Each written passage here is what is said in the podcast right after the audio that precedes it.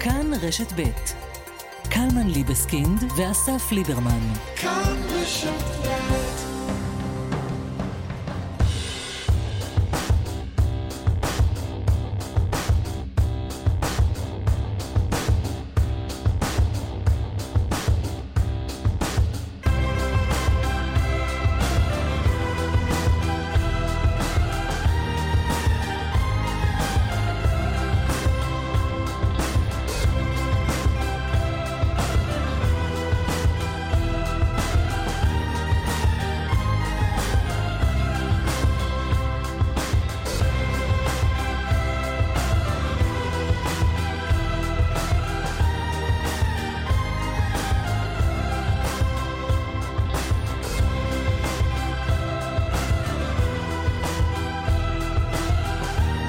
יש לנו כזאת תוכנית הבוקר, שאני לא יודע אם כדאי שנגיד עוד דבר מה, כי מלא מרואיינים סופר מעניינים, ממש ממתינים על הקו כרגע. באת, באת דרוך? באתי דרוך, באתי דרוך. תשמע, זו תוכנית, אני רואה גם את ניר ניומן פה, גייסנו את ניר ניומן כדי... Uh, הטכנאי.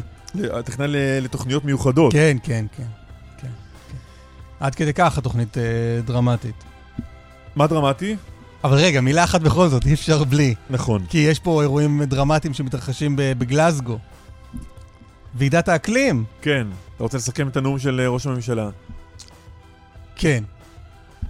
אני רוצה לסכם את הנאום של ראש הממשלה. תראה, עולה לנאום אה, ראש הממשלה אחרי עיכוב. הוא היה אמור לנאום בארבע וחצי, לדעתי עלה איזה שעה אחר כך. שעה ויותר משעה, כן. אמ, עכשיו, הוא יושב באולם, ואני חושב שרוב אזרחי ישראל נחשפו למה שקרה בזמן נאומו של אה, נפתלי בנט, ראש הממשלה, אה, לא בגלל תוכן הדברים, אלא בגלל ששרת האנרגיה של מדינת ישראל לא הצליחה להיכנס פנימה לתוך האולם, בגלל בעיית נגישות. קארין אלהרר יושבת על כיסא גלגלים, ונשארה שעתיים בחוץ. מטורף. עכשיו, כולם אמרו, הסקוטים האלה, איך הם לא יודעים uh, לסדר אולם נגיש.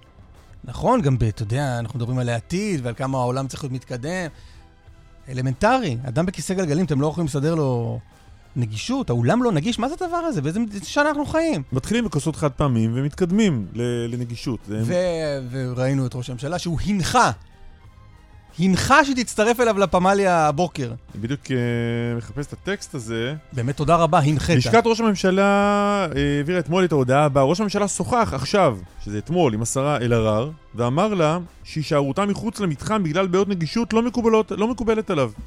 שזה יפה. בהנחייתו, השרה תגיע מחר למתחם הוועידה איתנו בשיירת ראש הממשלה. הוא הנחה שהיא תגיע איתו.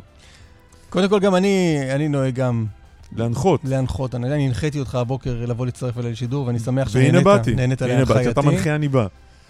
אה, עכשיו, עכשיו, אני לא, אני לא מבין את הדבר הזה.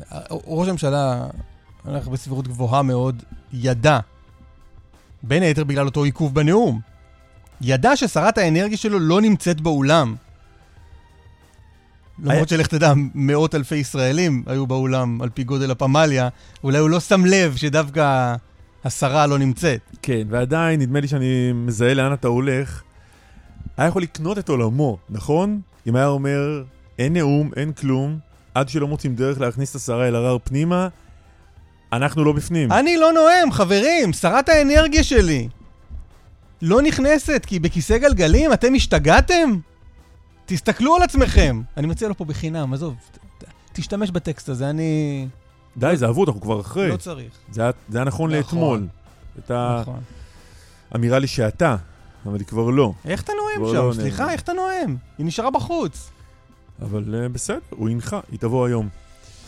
אה, שרון וקסלר שלנו תדבר איתנו בהמשך על שאר הדברים שקורים בוועידת האקלים בגלסגו, סקוטלנד.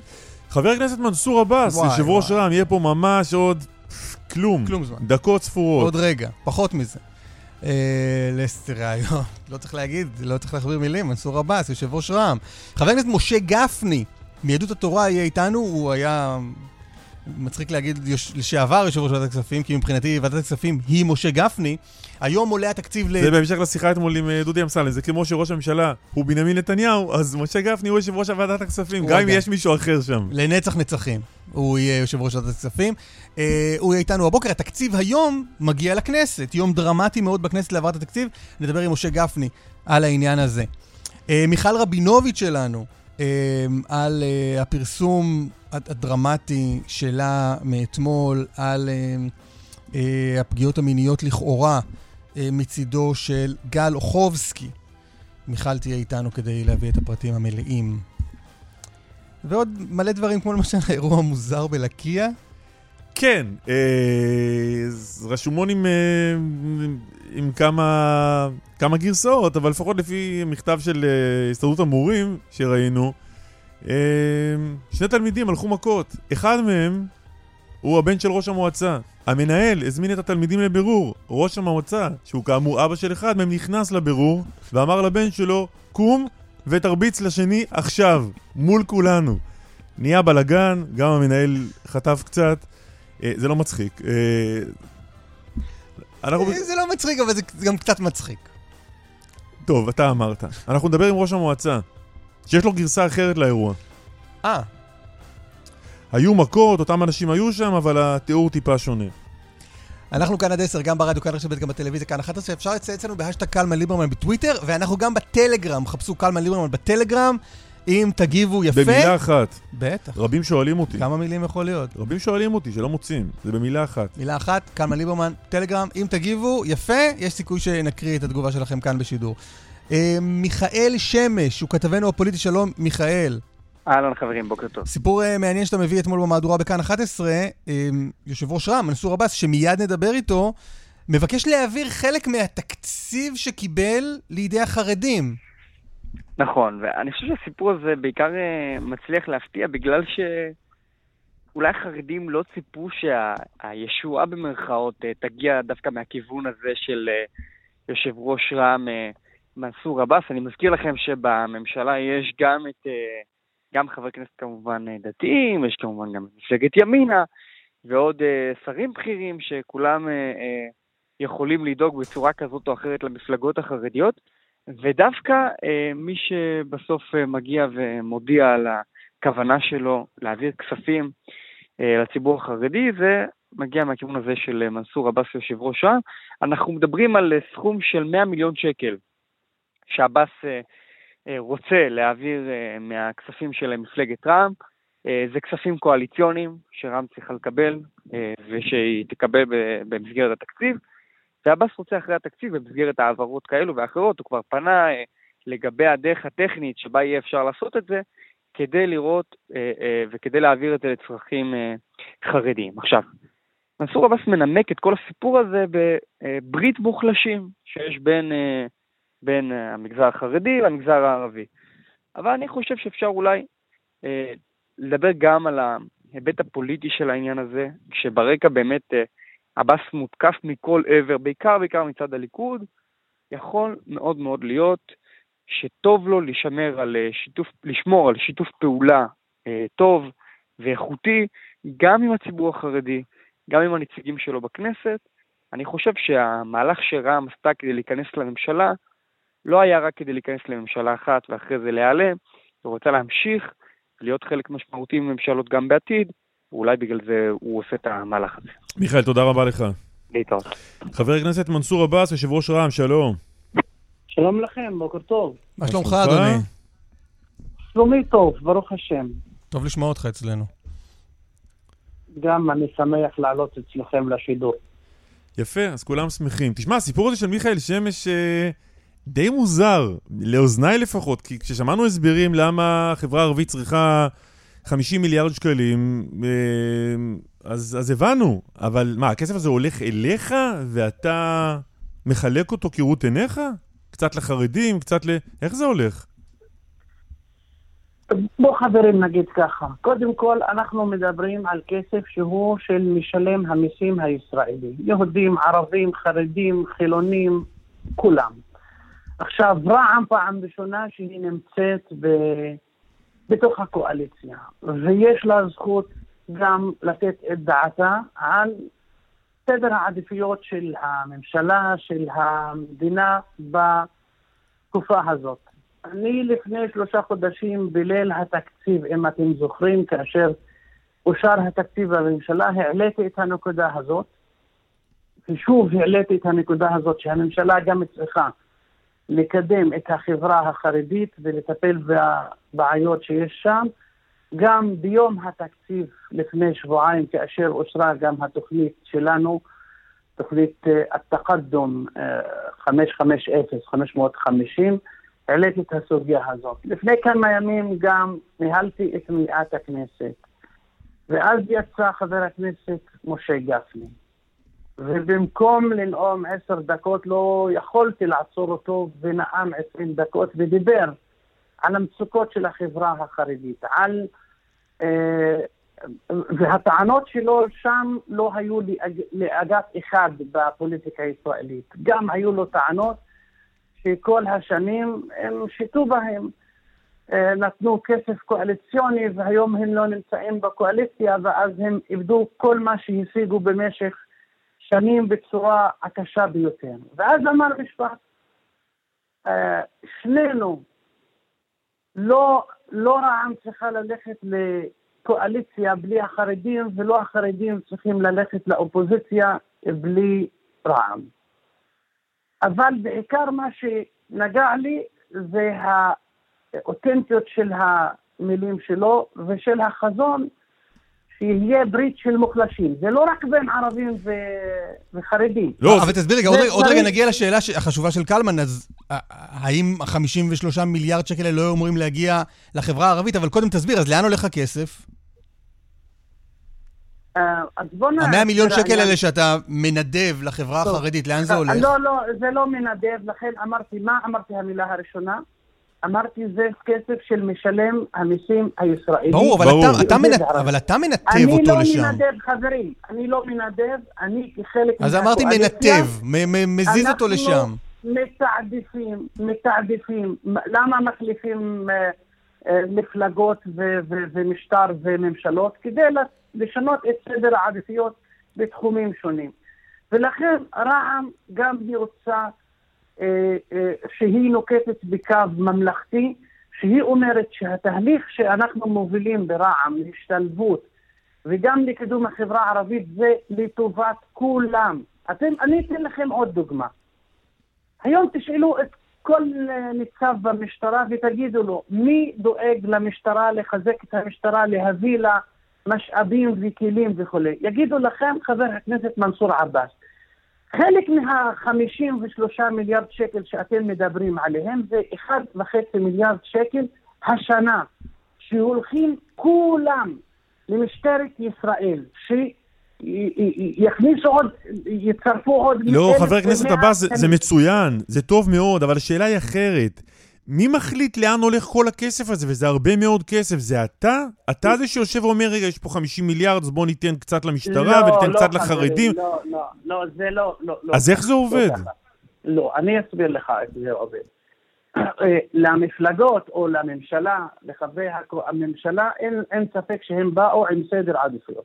עכשיו, יש שם דרג מקצועי, מבחינתנו שני גופים שהם מנהלים את זה. אגף התקציבים מצד אחד, והרשות לפיתוח כלכלי חברתי במשרד לשוויון חברתי, ואז הם באים אלינו ואומרים לנו, אחרי שעשינו מחקר, מחקר כך וכך ולמדנו מה היה בעבר ומה הצרכים של החברה הערבית, אנחנו מציעים לכם קודם כל שצריך להשקיע בחינוך כמעט עשרה מיליארד שקל כדי לסגור פערים בתחום החינוך בין התלמיד היהודי והערבי. אבל חבר הכנסת עבאס, משהו בסיסי שאנחנו לא מצליחים להבין. ה-53 מיליארד שקלים האלה, זה לא אמור להיות כסף צבוע שהגיעו לסכום הזה כדי לה...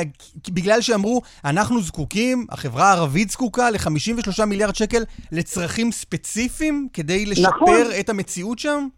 נכון. אז איך פתאום אבל... גורעים מה, מהסכום הזה 100 מיליון אוקיי, שקל עבור לא, החרדים? לא, לא, אוקיי, אוקיי. אז הם, יש חלק מההסכמים הקואליציוניים שיש סכום מסוים שהוא 500 מיליון שקל לחמש שנים, שזה, קוראים לזה אה, סכום לתיקון עיוותים. כאילו, זה הסכום שאנחנו מנתבים בהתאם לתקציב, ואז מתעדפים ואומרים, למשל, כל אחד יכול לעשות עם החצי מיליארד הזה לתקן איזה עיוותים שבא לו? הנה, אני אתן לך דוגמה.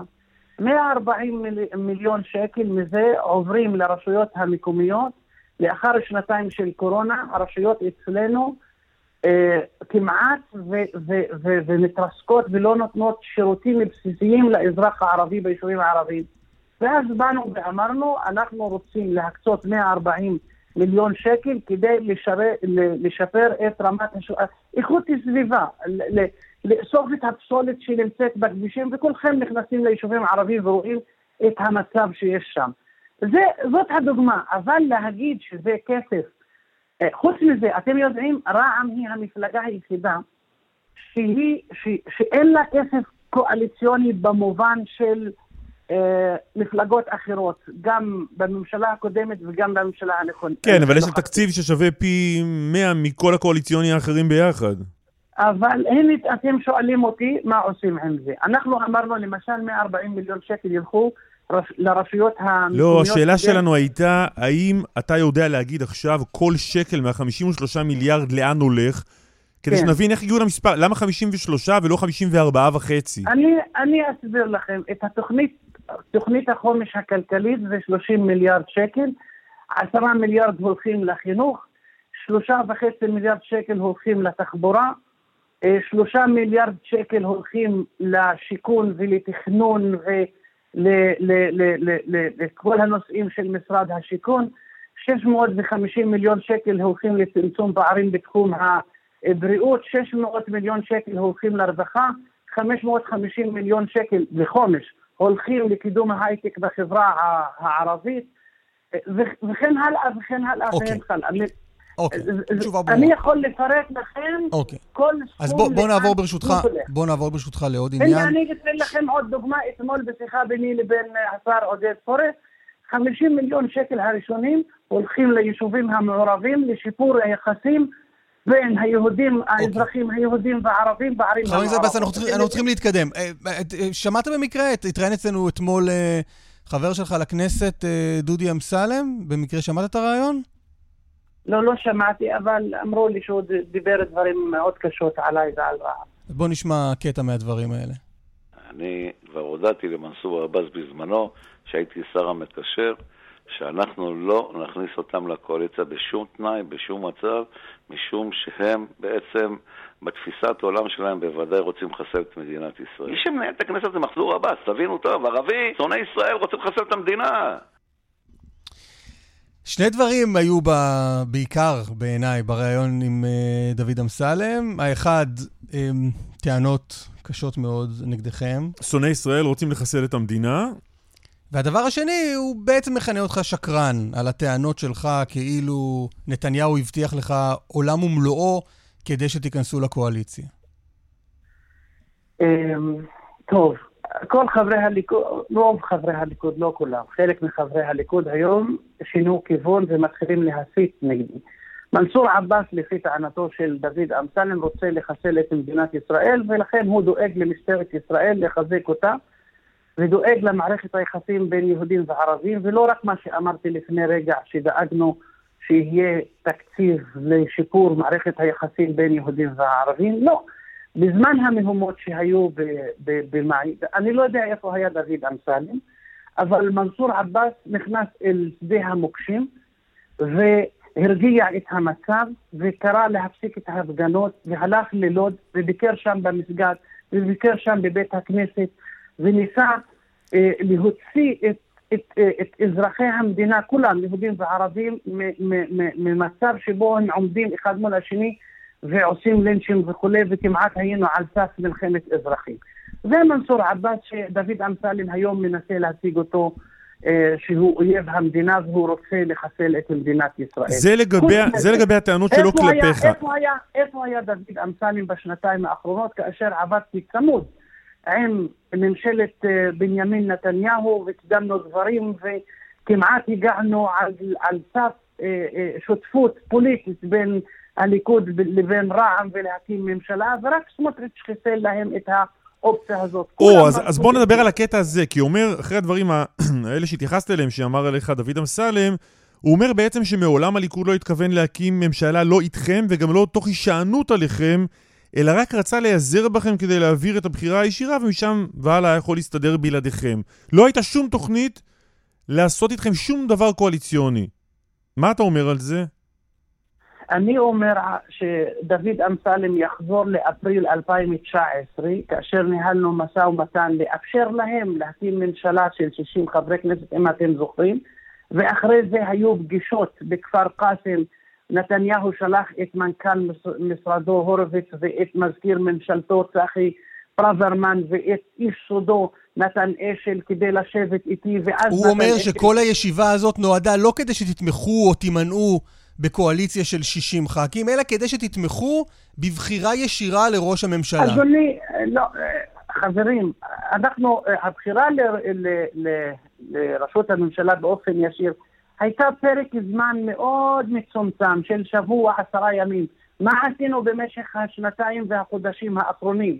ניהלנו משא ומתן, עשרות שיחות בטלפון, פגישות בבלפור וכולי, אפילו נתניהו נשא נאום על שותפות בין, אה, ב- ב- עם רע"מ ולטובת החברה הערבית, ויואב קיש כתב את זה, והר- והמון דברים. תראה, אני לא רוצה לפתוח חזית לא מול נתניהו ולא מול הליכוד, אני לא רוצה להכניס את החברה הערבית לתוך היריבות שיש... אבל עזוב את החברה הערבית. יש כאן ויכוח עובדתי. למה שלא תספר פעם אחת ולתמיד מה קרה שם בבלפור, מה אמר לך נתניהו, מה הבטיח לך שנדע? הציבור לא צריך לדעת את זה?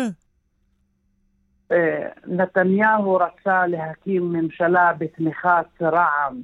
אתם יודעים מה, אני אף פעם לא התכוונתי לשבת בתוך הממשלה. והנה עובדה, המודל שאנחנו פעלנו לפיו להיות חלק מהקואליציה ולא להיות חלק מהממשלה. יש לנו זכות למנות למשל סגן שר היום. אנחנו לא עושים את זה. המודל שמתאים לנו בשלב זה, זה להיות בקואליציה ולא להיות בממשלה. נתניהו הציע לי הסכם קואליציוני. מה יש בינינו לבין יאיר לפיד ונפתלי בנט? הסכם קואליציוני. הוא הציע שיהיה בינינו הסכם קואליציוני. שמה יהיה בו? שמה יהיה בו? את כל, ה...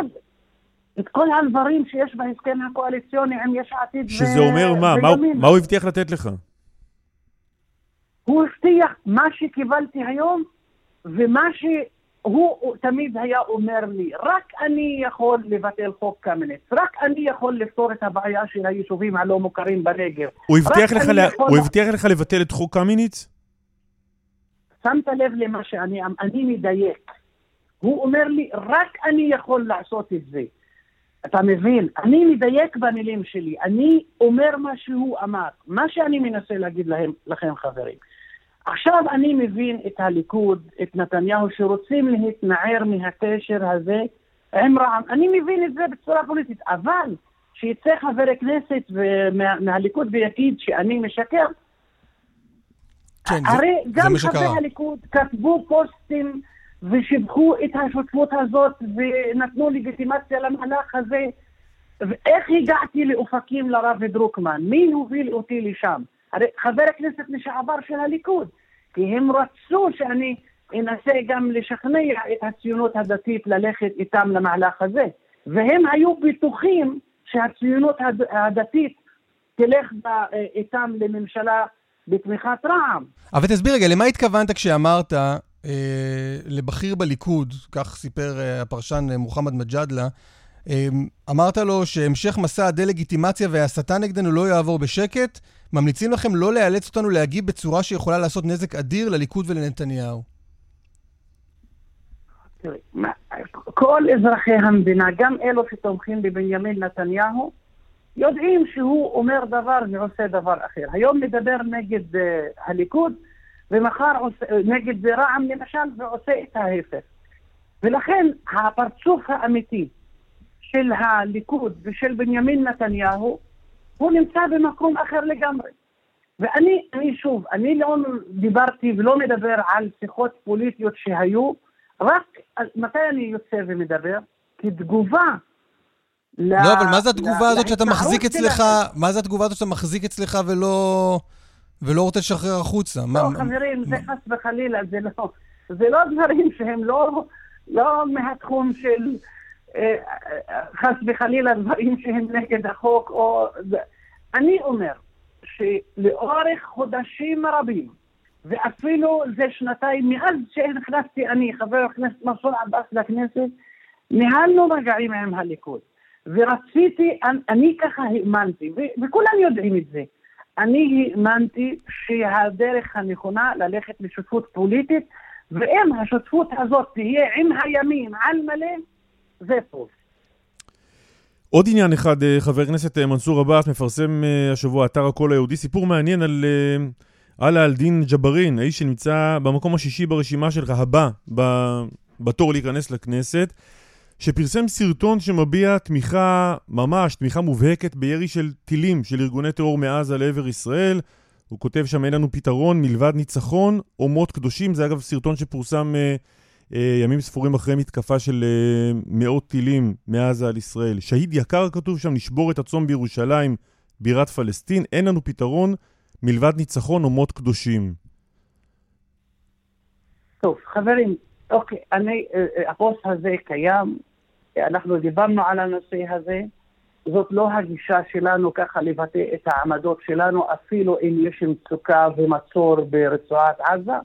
ואתם יודעים שאנחנו נקרעים תמיד בין הזהות הלאומית שלנו כחלק מהעם הפלסטיני ובין הזהות האזרחית שלנו כאזרחי מדינת ישראל, שומרי חוק, ושרוצים להשכין שלום בין שני העמים, היהודים והערבים, וזה החזון שלנו. ג'בארין לא נשמע כאילו הוא קרוע בין שני הדברים, הוא החליט.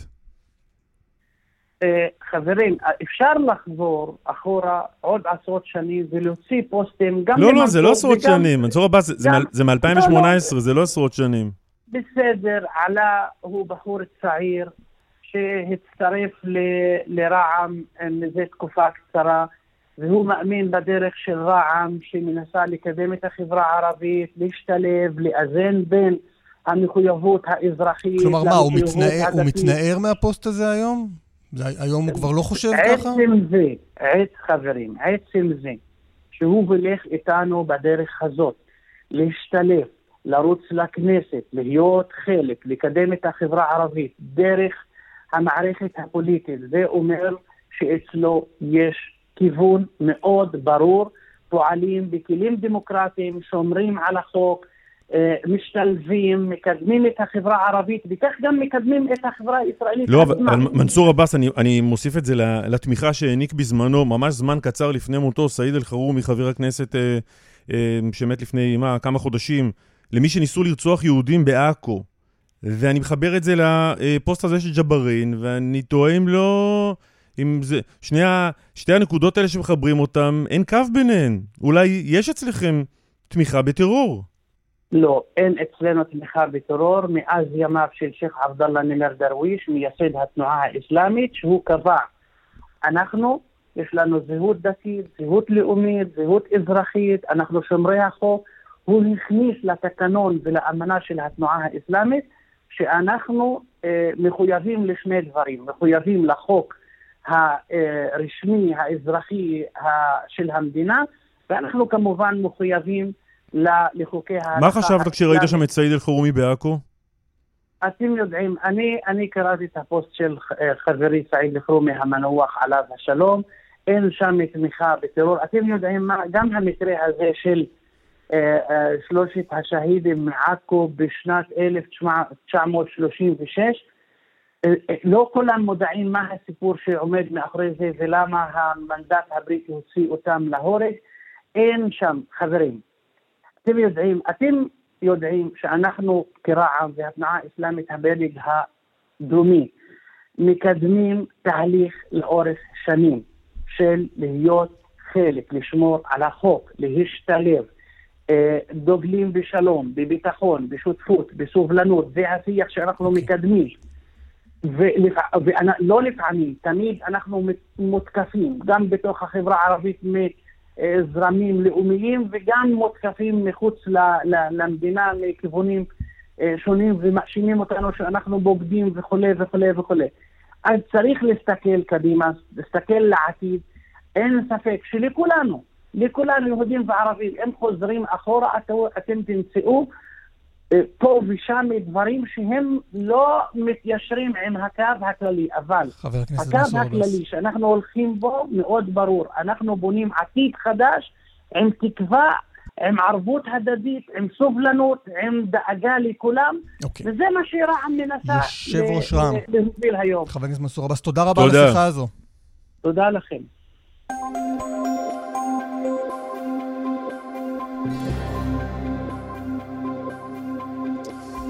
בדרך 85 מערב עמוס מצומת מכר עד צומת עכו מזרח, באיילון צפון העומס תנועה ממחלף מבוא איילון וקיבוץ גלויות עד השלום, דרומה ממחלף שבעת הכוכבים עד גלילות עד ההלכה. זה כאילו משם עד שם עד שם. דיווחים נוספים בכאן מוקד התנועה כוכבי 9550 ובאתר שלנו, פרסומות. ואז על התחקיר אה, בעניינו של גל אוחובסקי, עוד מעט. טוב, אה, ענייני גל אוחובסקי יהיו פה קצת יותר מאוחר. אנחנו נגיד שלום ובוקר טוב לחבר הכנסת משה גפני, יהדות התורה, שלום. שלום, בוקר טוב. מה שלומך הבוקר? ברוך השם, בסדר. אתם? אנחנו בסדר. תגיד, אה, היה איתנו על הקו אה, מנסור עבאס, אה, שמעתי חלק מהתוכנית. ודיבר אה, ארוכות ונרגשות על שיחה שהייתה ביניכם. זה התחיל בזה שהיה נאום שלי ב- במליאת הכנסת. אמרתי לו, בעצם, לתמצת את זה, אמרתי לו שהחברה הישראלית, המיינסטרים של החברה הישראלית, לא דואגים לאלה שהם אה, שונים, אותם מגזרים שהם שונים מהחברה הישראלית הרגילה, זה יכול להיות אתיופים, זה יכול להיות עולים חדשים, זה יכול להיות ערבים וזה יכול להיות חרדים. אצל החרדים זה יותר אה, קשה מכיוון שיש לנו מערכת חינוך עצמאית, אבל אמרתי לו אה, שלא תאמין לכל מה שמדברים איתך, מכיוון שברגע הנכון יבוא איזה יועץ משפטי או פקיד במשרד ממשלתי ויגיד, אתה רוצה לתת לכמה רשויות ערביות שביקשת בשבילם? בסדר, אבל זה צריך לתת לכולם, גם לערבים, גם ליהודים. אמרתי לו, אני מכיר את העניין הזה מכיוון שאני, אה, לנו יש גם מאבק תרבותי מאוד אה, קשה. אמרתי לו, אנחנו עכשיו אה, נמצאים באופוזיציה, והיות והאוצר בעצם אמר כל, כל הזמן, אנחנו נש, נשלים את כל מה שצריך למערכת חינוך כזאת, שעל פי החוק צריך אה, לממן אותה, אבל זה יהיה בכסף קואליציוני כפי שהוא מוגדר. אה, אני התפתיתי, אה, היות וזה פתר את הבעיות, אז התפתיתי לזה, ועכשיו את כל הכספים האלה מוחקים, אה, והילדים יישארו בלי תקציב. אה, אמרתי את זה במליאה, אה, דיברתי איתו, ולאחר מכן הוא ביקש אה, להיפגש איתי, ונפגשנו ודיברנו על זה. ואז שמעתי אתמול אה, את מיכאל שמש, שהוא אומר שהוא ייתן 100 מיליון שקל לציבור החרדי, שאני כמובן אה, אה, מודה לו על האמירה הזאת, אבל דוחה אותה מכל וכול. אני לא מקבל ממנו כסף, אני לא באתי לכנסת לקבץ נדבות. אם מגיע לילדים החרדים, אז הממשלה צריכה לתת. ואם לא מגיע, אז אף אחד לא, לא אבל, זה, ייתן. אבל בסוף זה הממשלה נותנת. זה לא מנסור עבאס מוציא, מה, מוציא מחשבון הבנק שלו ומעביר אליך. עם כל הכבוד, אני יכול להגיד לכם שבשעתו, כשאני הייתי באופוזיציה, כשהייתה, כשהיו הסכמי אוסלו, והרב שך, זכר צדיק לברכה, הגדיר את זה כממשלת שמד, אה, הייתה פגישה בין ערפאת לבין רבין, אה, וזה היה אמור להיות בליל שבת, להימשך לליל שבת, והציעו לי אה, לשלוח שליח לערפאת, היה לי את מי לשלוח, שאלתי את הרב שך, הרב שך אמר, עם כל הכבוד, לא שולחים לאף אחד. אנחנו באופוזיציה, אבל אתה הולך לדבר עם הממשלה, ודיברתי עם רבין והפגישה הזאת נדחתה. אני מדבר עם הממשלה. לא הבנתי. גם אני לא כל כך הבנתי את החיבור. המשל. מה? לא לא כל כך הבנו את החיבור. אה, שאפילו שאני באופוזיציה, הייתי אז, אני לא מדבר עם ערפאת, אני מדבר עם רבין, אני מדבר עם ראש הממשלה, ואני אומר לו שאסור לעשות פגישה בליל שבת, זה חילול שבת. ערפאת בסיפור הזה זה מנסור. עבאס. אני אה, מודה למנסור עבאס, אני שמח שהנאום שלי השפיע עליו ושהשיחה בינינו הייתה שיחה טובה. אני לא מבקש ממנו אבל תקציבים, חבר הכנסת גפני. מנסור עבאס אינו ערפאת, הוא חלק לא, מהקואליציה. לא, לצורך אני- העניין, הוא לא מדינת ישראל. אבל הממשלה. זה ממשלה. אז הייתה ממשלה שאני הייתי באופוזיציה, וזאת ממשלה גם עכשיו שאני אבל באופוזיציה. אם הממשלה הזו, בגלל מהלכיו של מנסור עבאס בתוך הממשלה, ויש מהלכים כאלה, אומר, אני מנתב מהכספים האלה מעניין 100 אותי, מיליון אה, שקל לחברה החרדית, באיזה סיבה יש לך אני לא דוחה לקחת? את זה מכל וכול. תסביר לה. הילדים האלה, שהם ילדים ישראלים, שמתחנכים פה וגדלים כאן, הילדים האלה מגיע להם תקציב למערכת החינוך. נקודה. נו, הנה את זה הת- הנה התקציב, אני אני לא זה מבין את הטיעון. להביא, אה, אה, ואת זה צריך להביא משרד החינוך, ואת זה צריך להביא משרד האוצר, על אף שהשר רוצה לנקום בנציגים של הילדים האלה. הוא פשוט מודרך אבל על זה ידי נשמע שגם אתה. שגם אתה בגלל הנקמות שלך בממשלה הזו לא רוצה לקחת את הכסף לילדים החרדים. לא, אני רוצה, אני דורש את נו, זה, אז הנה. הממשלה נותנת לך 100 אלף- 100 מיליון אבל שקל. הוא בקואליציה, שידבר עם הממשלה. יש, ת- תראו, רבותיי, אה, עם כל הכבוד, אני דווקא, זה נראה, מתחיל להיראות לי כמו גמ"ח. אה, אני, אה, אה, יש אה, מדינה מסודרת, יש ממשלה, לממשלה הזאת יש אה, משרדי ממשלה, יש את משרד החינוך, על כל מה שנלווה לעניין הזה. יש את היועץ המשפטי לממשלה ויש את משרד האוצר. יש פגיעה אנושה, בלתי רגילה, בתלמידים החרדים ובתלמידות החרדיות. יש גם אתמול אה, בישיבת סיעת יהדות התורה הגיעו אה, מנהלי מוסדות, זה משהו נורא ואיום, אני חושב שהוא חסר תקדים בעניין הזה, פשוט לקחו את הכסף שמוגדר ככסף קואליציוני והוציאו אותו החוצה, שזה אצלנו הבסיס. דרך אגב, אם אנחנו מדברים על כסף קואליציוני, היו אמירות של יאיר לפיד נגד הכסף הקואליציוני והוא בא עכשיו ולוקח באופן החמור, אתם יודעים מה, אני גם לא מבין את היועץ המשפטי לממשלה, אני ראיתי 40 מיליון שקל שנותנים לתנועה הרפורמית, יהדות והתחדשות. מישהו יודע להגיד לאן זה הולך? אני חושב שיש 40 רפורמים בארץ, אז כל רפורמי יקבל מיליון שקל. לא, יש יותר מ-40 רפורמים. אה, יש יותר, אז הוא יקבל חצי מיליון שקל. לאן זה הולך? מישהו יודע? היועץ המשפטי אישר את זה, מרכז הממשלה אישרה. אמר לנו מרכז הקואליציה בוועדת הכספים שכל אה, סעיף כזה מ- מ- ממוסמך, אה, נעוץ לא לתוך יודע מהחיים שלו, לתוך אני סעיף- אעבור איתכם, לתוך סעיף אעבור- בתקציב המדינה. אני אעבור איתכם, בסדר, כאילו שאצלנו זה לא היה ממוסמך, כאילו שאז לא עבר את נו. הביקורת של היועצים נו, זה המשפטיים עב- ושל נו. היועץ המשפטי. לממשלה. בכלל, מה שאני רואה... לא, לא הבנתי מה אתה אומר. אתה אומר את זה כי יש לך ניסיון? כי אתה יודע איך איך אפשר לקחת 40 מיליון שלא יהיה רשום בשום מקום? אין דבר כזה. נו, אז אצלנו הנה. לא היו מאשרים דבר כזה. נו, בסדר, אז- אז גם עכשיו לא אישרו את זה, אז גם עכשיו זה אישרו, הכל... זה אושר. לא, אבל גם כמו שאצלך, היועץ המשפטי בדק שהכל ממוסמך והכל מסודר ויש כתובת לכל שקל, יש להניח שגם 40 מיליון האלה, אז אותו דבר למה, בדיוק. למה יש להניח? אני אומר לכם את המציאות. המציאות היא שאני באתי לפי בקשות של חברי ועדת הכספים, ואני אמרתי שצריך להעביר כסף לדבר מסוים. היועץ המשפטי לממשלה לא אישר להביא את זה לאישור, לא לביצוע. הוא לא נתן להביא את זה לאישור עד שלא ידע בדיוק לאן הולך הכסף והאם זה מתאים לסעיפים ולתקנות בתקציב המדינה. זה מה שהיה אצלי. כאן מכניסים סעיפים, היועץ המשפטי לא אומר כלום, מאשרים את זה בממשלה, וכשאני שואל אותם, למה הולך שתי מיליון שקל לרבנים במשרד התרבות והספורט? למכבי תל אביב יש רב? מה זה שתי מיליון שקל לרבנים? אף אחד לא יודע לענות. זה היה בדיון בוועדת הכספים. זה היה קורה אצלנו? בחיים לא. תגיד, ראינו אתמול אה, פרסום של אה, עמיתנו יאיר שרקי בחדשות 12, ששר הדתות מתן כהנא מתכוון להחליף אה, אה, הרבה מאוד, נדמה לי את רוב אה, ראשי המועצות הדתיות. זה, איפה זה פוגש אותך? זה פוגש אותי, מה שאני חושב עליו, ואני אה, אה, מבין ש, אה, ומקווה שהוא לא יצליח לעשות את מה שהוא רוצה. מה שהוא עושה, הוא עושה דבר חמור, הוא פשוט מחסל את הרבנות, מנסה. אני מקווה שהוא לא יצליח. הוא מנסה לחסל את הרבנות הראשית. לא, הוא משאיר את המועצות הדתיות, לא יהיו פשוט אנשים אה, אחרים. שם, זה הכל. זה, אה, אה, אני רואה את החוק שהוא מביא על הכשרות, אני רואה את אה, מה שהוא מדבר שהוא רוצה לעשות, אני מקווה שלא יהיה לו כוח. פשוט דיברנו בהרחבה, אבל רק תתייחס לעניין הזה ששירקי פרסם. האם, האם, האם זה רע שיפורסמו עכשיו קריטריונים חדשים, מקצועיים אולי, יהיו שם גם נשים אולי, ופשוט הסדרה הזאת תתחלף? זה דבר רע? איפה? לא הבנתי, איפה יהיו במועצות נשים? הדתיות. יש גם היום נשים במועצות הדתיות. כן, הוא רוצה יותר. יש לך רוצה בעיה עם זה? יותר, רוצה פחות... הוא, מה, שהוא רוצה, הוא רוצה שיראו אותו, ושהוא אה, אה, כאילו עושה מהפכות. אני מקווה שבעזרת... אולי כדי שזה לא יהיה מזוהה פוליטית. עם השתיים וחצי אחוז שהם מקבלים בסקרים, אני מקווה שהוא לא יספיק לעשות שום דבר, בגלל שמה שהוא מנסה לעשות, לא, הוא מנסה עניינית להחריב את אבל. עניינית זה דבר רע לגופו של עניין. מה, מה רע? אני, אני אתה יודע מה הוא עושה? מה הוא רוצה לעשות? אני יודע שהוא... מה שהוא עשה... סט... לפי הפרסום של אה, יאיר שרקי, אה, לקבוע סטנדרטים אה, מקצועיים למי צריך לעמוד בראש מועצה. מצידי שיעשה את זה, מה- זה משנה? בלאו הכי אני יודע שהוא לא יצליח לעשות שום דבר. מה שהוא מצליח לעשות זה רק את החוק של הרפורמה בכשרות, שזה יביא מאכלי טרפה במסעדות, בבתי קפה, בכל המקומות למה, האלה. איך זה יביא ש- איך זה יביא מאכלי טרפה? מה? איך זה יביא? אתה חושב שמתן כהנא מעניין אותו להאכיל את אה, עם ישראל בטרפות?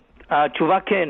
כך אני חושב. זה מה שהוא רוצה, מתוך כוונה, זה מה שהוא אני- רוצה. אני- כן, כך אני חושב, הרי אה, הוא עושה. מה- מה מה זה משנה מה הוא חושב? כי מה? כי מתן- כי מתן הוא כהנא מה? משל למה הדבר דומה? שיבואו ויגידו משהו שצריך אה, רגולציה של משרד הבריאות, שהם קובעים את מה שעושים עם החיסונים או דברים כאלה, או שאפילו כל משרד אחר יבואו ויגידו, אנחנו מפזרים את העניין הזה וזה יעבור לאחריות של... אה, לא, אה, זה בסדר שאתה חושב שזו רפורמה לא. טובה, זכותך לחשוב שזו רפורמה לא טובה. אבל- לחשוד, כלומר להגיד שמתן כהנא, שר הדתות, אתה יודע רוצה... מה, אני לא חושד שום דבר. שיביא, נראה מה הקריטריונים, נדבר עליהם. לא, אתה כן חושד, כבר קראת לו בכנסת אנטיוכוס, אני חוזר על מה ששאל אותך אסף.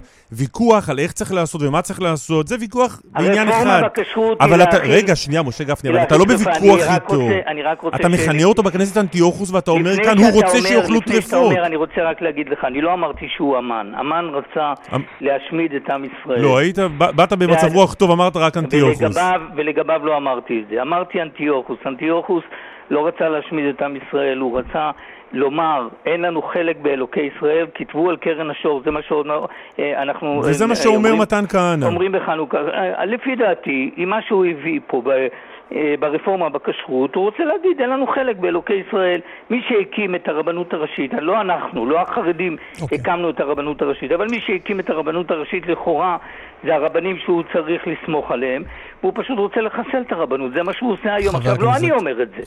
אומרים את. זה כל הרבנים, גם הרבנים הראשי- הראשיים, גם רבני הערים, כל הרבנים אומרים את זה, אנחנו זה לא אני אומר. נאלצים לסיים כאן. חבר הכנסת גפני, תודה על השיחה תודה הזאת. רבה. תודה רבה לכם. רצים לדיווחי התנועה, דרך 85 מערבה, עמוסה מצומת מכר עד צומת עכו מזרח, איילון צפון, ממבוא איילון וקיבוץ גלילות עד השלום, דרומה משבעת הכוכבים עד גלילות, עד ההלכה, פרסומות ונחזור. מיכל רבינוביץ' איתנו, אה, עמיתתנו, כאן חדשות, שלום מיכל. אהלן. שלום, בוקר טוב, אסף, בוקר טוב, קלמן. אנחנו כמובן בעניין התחקיר שפרסם אתמול בעניינו של גל אוחובסקי. תמצתי לנו את הטענות. מה, מה מספרים שני צעירים ששוחחת איתם על גל אוחובסקי? תכף ניכנס אה, אה, לטענות. אני, אני נורא רוצה ככה להגיע לשורה התחתונה, אה, כי מעבר לעדויות הקשות, ואנחנו באמת חשפנו אתמול, בשיתוף עם עמרי פיינשטיין אה, מתורנו, חשפנו אתמול שתי עדויות. אה, אני חושבת שמה שמהבהב, או צריך להבהב באירוע הזה, שאנחנו חיים בעולם של הסכמה. והסכמה זה עניין שצריך להיבדק בכל רגע. כלומר, אה, אם אנחנו נכנסים קצת משפטית לפרשנות של החוק, מבחינת בתי המשפט הדברים מאוד מאוד ברורים. כלומר, אחרי שאדם אומר די, אתה לא יכול להציג את זה כמשחק מיני. וגם אירוע ו- ואת אומרת את זה כי לפחות המתלונן המרכזי נגד אה, אוחובסקי שישב מול המצלמה שלך, העדות, היא נכון. הגיעה מלכתחילה לאיזשהו מפגש מיני עם אוחובסקי. העדות המרכזית, אה, נכון, מתחילה בעצם בתיאור של מפגש מיני בהסכמה. אבל אז מגיע הרגע שגם אירוע שמתחיל בהסכמה יכול להפוך ברגע לאירוע שהוא אינו בהסכמה. ושוב, זה עניין שצריך להיבד- להיבדק בכל רגע. זה, זה לא עניין, אני שומעת כל כך הרבה אמירות, רגע, ת, אה, אין יותר הבדלים הרי בין גברים לנשים, אז בואו נדמיין שהסיטואציה קרתה בין גבר ואישה כדי להבין שמשהו לא בסדר אה, בסיטואציה בין בני אותו מין. אוקיי? זה גם באמת, זה לא עניין של מגדר או של נטייה מינית. ושוב, לא משנה העובדה שנקבע מראש שהמפגש הזה הוא למטרות מין. מספיק שכמו שלפי העדות ששמענו אתמול, הבקשה להפסיק נאמרה בקול רם כמה פעמים, זהו, זה מספיק, לא צריך יותר מזה. מה קרה שם אז, על פי העדות הזאת? אה, כמה שפחות אה, תיאורים גרפיים כמובן. בחודשים כן. האחרונים אנחנו מקבלים אה, יחד עם עמרי פיינשטיין כמה עדויות מגברים שמספרים שבוחובסקי הטריד אותה מינית לכאורה. עכשיו, זה כולל תקיפה באלימות, כפייה אה, של אוחובסקי עליהם בניגוד לרצונם. אה, מתחיל במקרה של א', אותו אדם שעומד בבסיס התחקיר, אה, התכתבות לגיטימית באפליקציית היכרויות, שיח שמתנהל על תיאום ציפיות מוקדם, שבו מסכימים מה מתאים ומה לא, מה לגיטימי, מה לא לגיטימי. הם נפגשים, גילו של אוחובסקי אגב כמעט כפול מגילו של א', וכבר בדקות הראשונות לפי אותה עדות נלחץ איזה כפתור, וברגע זה אוחובסקי הופך להיות אדם חייתי, אלים, אפילו מנותק לכאורה, לפי אותה עדות. הוא מבקש פעם אחר פעם לעצור, המילים מפורשות, ברורות, אין אפור. די, תפסיק, זה לא נעים לי. ובכל זאת האקט הזה נמשך בניגוד לרצונו. אז מה, זה, זה, מיכל, זה ממש אונס? אני קטונתי, אנחנו בטח לא ניכנס לה- להגדרות המשפטיות. אני חושבת שברגע שהדברים האלה ייבדקו, אם הם ייבדקו, אם הם ייבדקו עם דגש, כן? כי אנחנו מכירים, זה, זה תמיד מתחיל בכל תרועה רמה, וה, והצקצוק של מי שמעורר את השיח גם בענייני הטרדות מיניות וגם בענייני הקהילה. אגב, את חלקם לא שמענו הפעם, אבל בסוף זה, זה מתמסמס באיזשהו אקורד סיום עגום בחלק מהפרשות. את נפגשת איתו עם גל אוחובסקי? דיברת איתו? התשובה היא כן. אמ, בהרחבה בקצרה, אה, באחד מהימים האחרונים הייתה פגישה עם גל אוחובסקי וצוותו הנרחב. אה, מה זה צוותו? מה, יועצי תקשורת, עורכי דין כאלה? אה, עורך הדין Mm. ליאור אפשטיין, ועוד כמה אנשים. צוות נרחב. ותראו, קרב חייו, כן? אה, אנחנו גם לא גוף שיפוטי, אנחנו גוף כן. עיתונאי שמקבל עדויות ובודק, אבל הייתה אווירה, מכבדת, אני אשמור על פרטיותו, אני אמנע מתיאורים נוספים, אבל אני חושבת שמסתכלים בלבן של העיניים אחד של השנייה. אולי צד אחד מקווה שתשב מולו ותבין שאתה יושב מול אדם שמאחוריו חיים שלמים מלאים, והצד הזה גם מנסה להבין מה יש לך ביד, מי האנשים שנפגעו לכאורה והגיעו אליך, איך הם הגיעו אליך, למה הם הגיעו אליך, או אם להיות יותר ספציפית, מה השמות שלהם. ואתה בלאפ הזה, בלוחמה הפסיכולוגית הזאת, צריך גם כמובן לשמור על החיסיון של המקורות שלך, על האנונימיות שלהם. אה, ואתה תמיד רואה לנגד עיניך את האנשים שאתה במקרה הזה הקול אוקיי. שלהם, ששמרו במשך בהחלט. שנים בבטן. מיכל רבינוביץ', אה, זמננו נגמר. תודה רבה. תודה רבה, מיכל. תודה רבה, תודה. יום טוב. ביי. סוף שעה ראשונה, פרסומות, חדשות, ונחזור לעוד לא מעט דברים.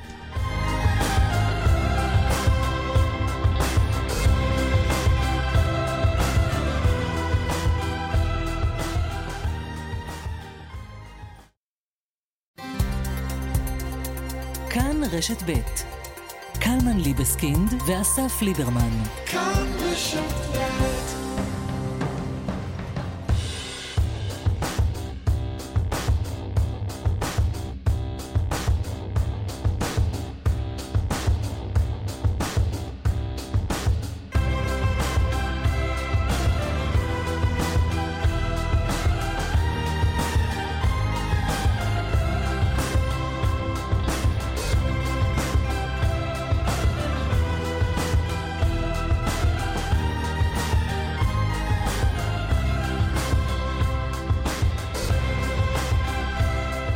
שעה... יאללה, עוד שעה. ש- שעה עמוסה וטובה מתחילה עכשיו. אה, אז אם פספסת את השעה הראשונה, לא נורא, כי גם זו שעה מצוינת בעיניי. וואו, איזו שעה. פי, אה. יערה שפירא, כתבתנו בכנסת, שלום. בוקר טוב. מה נשמע? גם אצלנו עמוס. אצלכם זה בכנסת. אצלנו זה בכנסת. היום אה, מתחילים לדון במליאה עכשיו, על... בדיוק לפני שתי דקות, התחילו לדון במליאה על uh, תקציב המדינה. ומתי זה... מתי ההצבעות, תכלס? ההצבעות תכלס יתחילו מחר בערב, רביעי בערב. אז מה עושים עד אז? של כולם, עד אז זה הפיליבסטר של האופוזיציה. זה דיון אחד-אחד בכל הסעיפים, יעלו נציגי אופוזיציה, ימשכו זמן. המטרה של האופוזיציה בכל הסיפור היא למשוך כמה שיותר זמן בשביל לקרב את הקואליציה לדדליין. אה, שזה אומר אגב גם שנכון להיום מבחינת הגיוס של הקואליציה הם לא בהיסטריה, הם נמצאים כי בשעה הדדליין שנייה מאוד מאוד. רחוק. גם כי הדדליין מאוד רחוק, וגם כי היום בכלל אין הצבעות, זה רק נאומים, זה רק דיון. כן יהיו הנאומים של אה, שר האוצר, הנאומים של יושבי ראש הוועדות, זה יהיה היום. הדדליין רחוק, אבל אה, אתה יודע, קלמן, מספיק שתהיה טעות אחת של חבר כנסת אחד באיזו הסתייגות לקראת הסוף, וזה גורר אותם בעוד כמה ימים, ואז הם כבר ממש... אבל זה לא שאם הם. ממשיכים בפיליבסטר עד אין קץ, אז לא יגיעו הצבעות אף פעם, ולא תהיה הצבעה ולא יהיה תקציב. לא, לא, אה, נקבעו סדרי דיון לפי סעיף מיוחד שנועד לקצר את סדרי הדיון במקרים מיוחדים, הם עשו בו שימוש, תמיד יש ביקורת כשעושים בו שימוש, אבל גם כמעט תמיד במצבים כאלה עושים בו שימוש, אה, ולכן זה מוגבל, ולכן אני פחות או יותר יודעת לומר לכם מה הלו"ז, אחרת לא הייתי יודעת. אה, הם מוגבלים למספר שעות מסוים, ולכן ביום רביעי בשש וחצי יתחילו כבר הסיכומים של ליברמן, בנט, נתניהו, לפיד. אחר כך, מאוד אה, כנראה שעה אחרי כן, אה, יתחילו ההצבעות, זה הלו"ז. שזה מחר ההצבעות. עכשיו, אה, את, את מפרסמת מין מסמך של מקרים ותגובות. מה צריכה לעשות הקואליציה כדי לא לפספס אף אצבע בהצבעה? כן, זה מאוד מצחיק. אז קודם כל, אה, חברי הקואליציה קיבלו את ההנחיות הכלליות, לבוא בבגדים נוחים, אה, להביא אוכל, הם סידרו ביניהם מי מביא אוכל וכן הלאה. אה, בקואליציה מינו... סידרו בכל ביניהם מי מביא אוכל? כן, זה לא מנהלי הקואליציה, זה הח"כים סידרו ביניהם, אבל הם כבר עשו קבוצות וואטסאפ. לפי התמונות בטוויטר, הכי טוב שדודי אמסלם יביא אוכל. כן, אבל אני לא יודעת האיש יודע לבשל, כמה הוא כך זה ירצה נראה. לסייע גם לחברי הקואליציה. אה, לקואליציה, סליחה. סליחה, לא, כן. לא, לא יביא. אה, לא, לא, לך תדע, דווקא הוא איש נחמד, הוא לפעמים מביא, אבל. בכל זאת צריך איזו התארגנות פנימית. אה, ומעבר לזה, הם עשו באמת מסמך מפורט של שאלנו אותו, פרוטוקול שאלנו אותו טיפול. אתמול מה הוא עושה, מה הוא יעשה אם אה, נפתלי בנט ייכנס אליו לחדר, האם הוא יכנה אותו ראש הממשלה, הוא אמר, אני אגיד לו מיד, צא החוצה. זו לא מערכת יחסים שנשמעת כאילו מובילה ל... לחלוק. לחלוק ביחד את אה, מאכליו. לא, לא כולם בנט. כן, לא כולם. מקרים ותגובות. קודם כל, יש בכל חצי שורה במליאה חבר כנסת שהוא אחראי לתצפת על כל הנוכחים בחצי השורה שלו ולדווח להנהלת הקואליציה אם מישהו יוצא. מחוץ למליאה יהיו צוותים של הסיעות שיעקבו אחרי כל תזוזה של חבר כנסת מחוץ לפרסה, מחוץ לאזור של המליאה, ממש יעקבו אחריו, הם גם מחולקים לפי אזורים. במקביל, הם עשו מקרים ותגובות באמת לסיטואציות. למשל, אם חבר כנסת נעלם, אז יכריזו הצבעות שמיות במליאה, והצוותים של הסיעות יחפשו אותו לפי אזורי. אם חבר כנסת יהיה חולה, גם יחפשו קיזוז, ובמקביל, דרך יו"ר הכנסת, יארגנו אזור סטרילי במליאה, כדי שיהיה אפשר להכניס אותו. הם גם נערכים. חולה, כלומר, אולי- מה, מאומת קורונה, זה הכוונה, ואז אזור, קורונה, אזור סטרילי או- כדי שיוכל להיכנס בכל זאת. נכון, או הם, הם חשבו על אה, רעיונות אחרים, למשל אתמול... אבל רגע, אה, במערכת היחסים הנוכחית בין הקואליציה לאופוזיציה יש מצב לקיזוז? אני בספק רב. אה, רק אם זה יהיה סיטואציה מאוד ברורה מבחינה רפואית, לפעמים אה, כן אה, שמתגייסים. הם לא מדברים רק על קורונה, הם מדברים גם על מחלות מסוגים אחרים. חבר כנסת מאושפז, למשל, חבר כנסת שהם חשבו למשל על אה, חיסוני שפעת, חילקו לנו אתמול בכנסת חיסוני שפעת, זה מאוד נחמד, חילקו גם לח"כים, נורא ביקשו מהם לא לעשות את זה למקרה של תופעות לוואי, אבל אמרו, אם למישהו יש תופעות לוואי קשות לחיסון שפעת משום מה, אה, אז, אז גם לזה הם נערכו ב, אה, כחלק מהתרחיש הזה. אבל אני רוצה לדבר איתכם על התרחיש הכי מעניין בעיניי, למקרה שחבר כנסת יערוק ברגע האחרון. אם מגיעים לקראת הצבעות בקריאה שנייה שלישית ורואים שאחד מהח"כים בתחתית הרשימה של ימינה או תקווה חדשה או משהו לא איתנו. אה, ושם הם הכינו מראש אה, הצעות תפורות לפי חברי כנסת באופוזיציה, הצעות מפליגות, שיוכלו להציע להם אישית ברגע האחרון בתמורה לתמיכה בתקציב. אה, רוב חברי הכנסת האלה מהרשימה המשותפת כמובן, אני מבינה שיש שם גם מסיעות אחרות, אני עוד אנסה לשים את היד על המסמך הזה, אבל עד התקציב הם ממש ככה מחביאים אותו טוב. מה הם יהיו מוכנים להציע למקרה שהם מגיעים לסיטואציה הזאת. אה, הם כן גם מתכוננים למה קורה אם התקציב באמת נופל בשלב מאוחר, מה קורה אם הפסדנו בקריאה שנייה-שלישית באופן שמסכן את העמידה בלוחות הזמנים, ושם הפתרון במסמך הזה הוא לנסות לדחות בחקיקה את מועד העברת התקציב. ראינו את זה כבר נעשה. אה, זה באמת אוקיי. מוצא אחרון, אבל זה לגמרי... תגידי, מה אפשר לתת לחברי הרשימה המשותפת כדי שיתמכו בתקציב? יש אה, משהו ספציפי כזה? תמיד יש להם, אני לא... אה, שוב, אה, הלוואי שהיה לי את המסמך, והם גם תופרים את זה אישית לכל חבר כנסת, אה, אבל ברור שיש דרישות שהרשימה המשותפת מביעה אותן מתחילת הקדנציה. בוא נבדוק, בוא נבדוק, בוא נבדוק את זה ביחד. חבר הכנסת אוסאמה סעדי, תע"ל, הרשימה המשותפת, שלום. תודה, יערה. תודה, תודה. בוקר טוב לכם ולכל המאזינות. והמאזינים. מה שלומך? בסדר גמור, מתכוננים לימים אה, רצופים וקשים, אבל אנחנו אה, רגילים, זה בסדר. איך תצביע? אנחנו הרשימה המשותפת אה, הכרזנו שאנחנו מצביעים נגד, בטוח. בטח. אבל עוד לא ראית את המסמך של המקרים ותגובות של הקואליציה, אולי יש להם שם משהו תפור במיוחד בשבילך. זה כבר אה, הכל אה, מנוי וגמור, הם, אה, כבר הכל אה, מוכן. אה, אה, לפי דעתי לא, אה, אי אפשר עכשיו לבוא לתקן בדקה ה-90 או בתוספת הזמן. אנחנו הצבענו בוועדת הכספים לפני כמה ימים בשעה שלוש וחצי לפנות בוקר והצבענו נגד התקציב הזה כי מדובר בתקציב רע מאוד ל... לאזרחים בכלל וגם ל... בעיקר לחברה הערבית, אתה אומר, 53 מיליארד זה לא משהו שאפשר להתגאות בו. אין בו 53 מיליארד ואין בו את כל המיליארדים שדיברו על זה. מה זאת אומרת? אין תקציבי, אין סעיפים, אין תקנות. Uh, הכל... Uh, עכשיו אנחנו מדברים קודם כל על uh, תקציב לשנת 2021-2022. ב-2021 uh, אין uh, כלום, כי uh, מה שיש ב-2021 זה העברנו ממה שנשאר ב-922, העביר, העברנו את זה אז בהחלטה uh, של הממשלה שאנחנו מעבירים את התקציבים שלא נוצלו מתוכנית החומש 922, העברנו את זה ל-2021, ומה שיש עכשיו זה תקציב ל-2022 בלבד. אה, שאר הדברים זה הסכמים קואליציוניים, אבל אין להם עיגון אה, תקציבי. וכפי שאמר... כן, יהיה להם בסוף, אוסאמה סעדי בסוף יהיה להם עיגון תקציבי, אבל אתה, לא- אתה לא באמת יכול להסתכל על כל ההישגים, והביא הישגים מנסור עבאס עם המפלגה שלו, ולהגיד, אה, זה שום דבר. אתם לא, נשארתם אני, באופוזיציה. אני לא, אומר, אני לא אומר שום דבר. כל תקציב שהוא אה, בא לחברה הערבית, למועצות המקומיות, אנחנו מברכים על זה, וזה יהיה זכות, וזה לא חסד.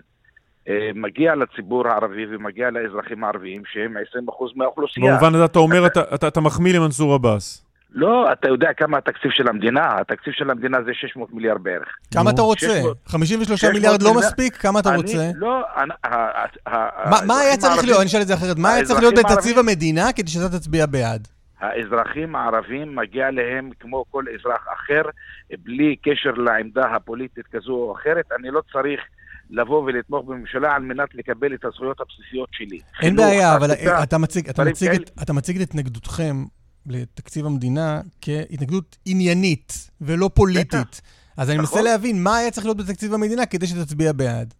אה, קודם כל שיהיה תקציב אה, בעד החלשים, בעד ה... מה זה אומר? מה זה אומר במספרים, בתקציבים? מה זה אומר? אה, אני חושב שלפחות, לפחות אם אנחנו רוצים לדבר על גישור בפערים וצמיחה כלכלית, לא פחות מ-64 מיליארד שקל לחברה הערבית. זו גם המסמך שהגישו מרכז מוסאווה, שהוא אה, אה, מתמחה בתקציבי המדינה לאזרחים הערביים. אה, שישה מיליארד שקל לשנה, בהנחה שמדובר ויש 30 מיליארד לתוכנית חומש, אז זה שישה, חמישה מיליארד, שישה מיליארד לשנה, זה אחוז אחד מהתקציב. מה עם ה-99 אחוז?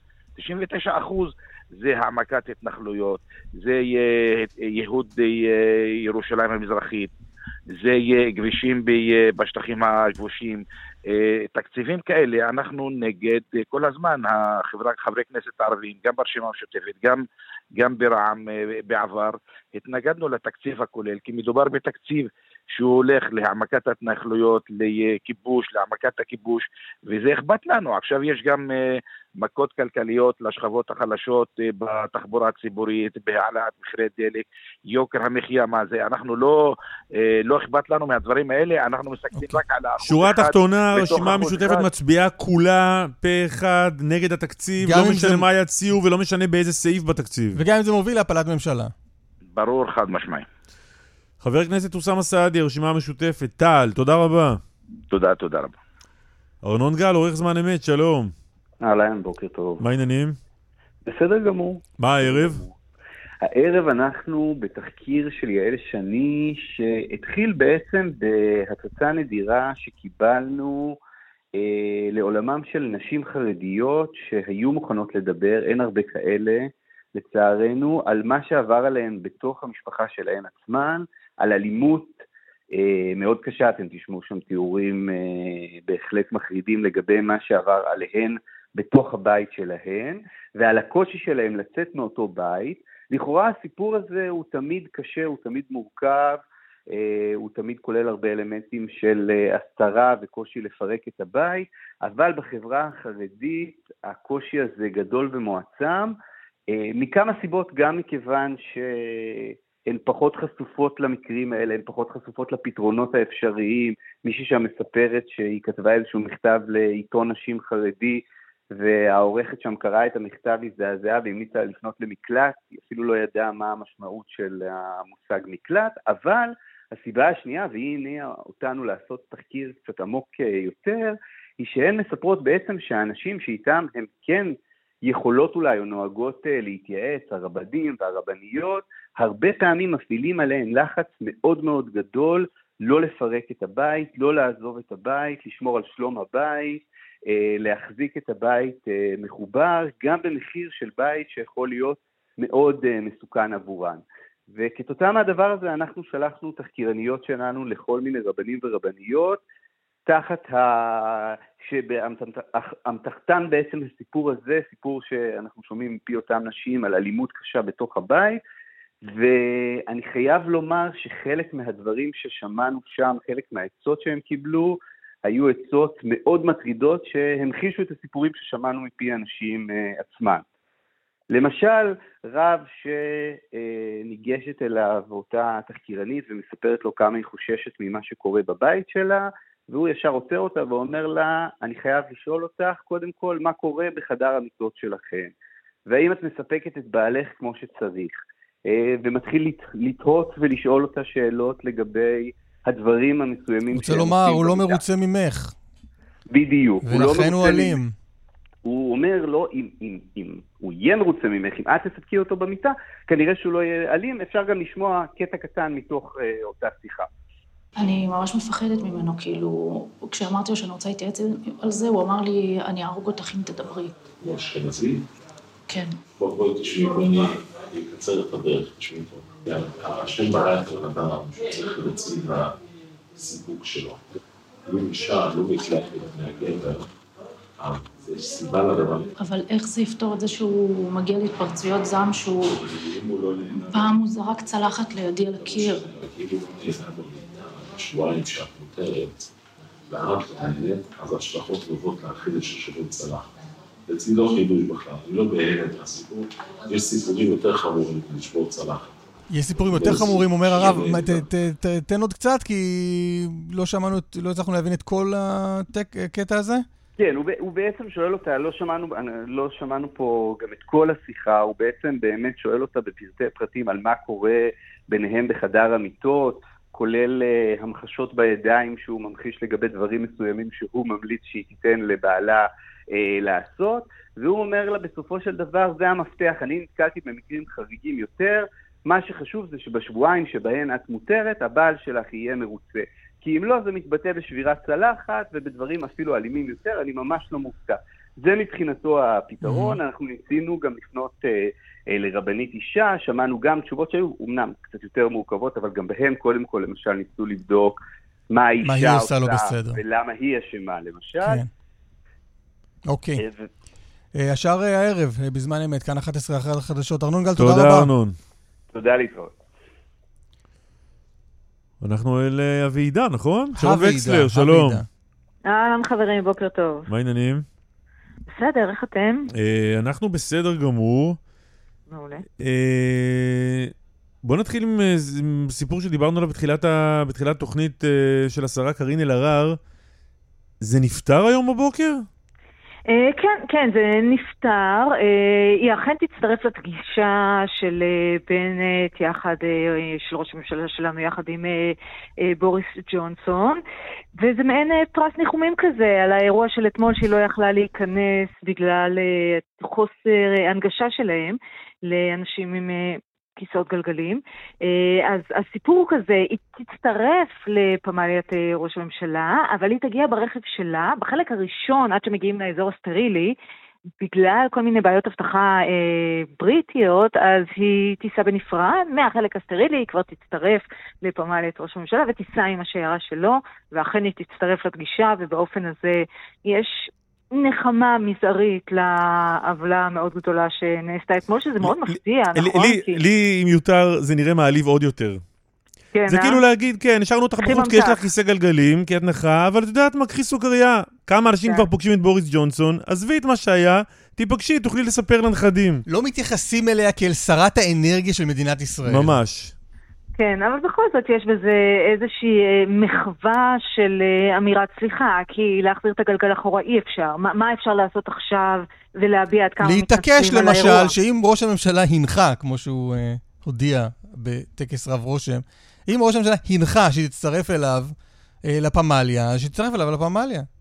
נכון, אבל אני יש לא פה- הייתי ראש ממשלה, יש או לא יצא לי, אבל. אה, היא, תצטרף, היא תצטרף. מהחלק הסטרילי היא תהיה חלק מפמליית ראש הממשלה. הרכב שלה יצטרף לרכבים האחרים, אבל בתוך אה, המעברים עצמם, עד שמגיעים לאזור הסטרילי, היא תיסע ברכב, אה, בכל מקרה היא נוסעת ברכב שלה, אבל היא תיסע ברכב בנפרד מהשיירה בגלל שיקולי אבטחה. תראו, בסופו של דבר באמת זה, פרס ניחומים. אז רגע, אז בוא תודה נדבר על הוועידה. יש- עד כה כותרת דרמטית שיוצאת ממנה, מגלזגו?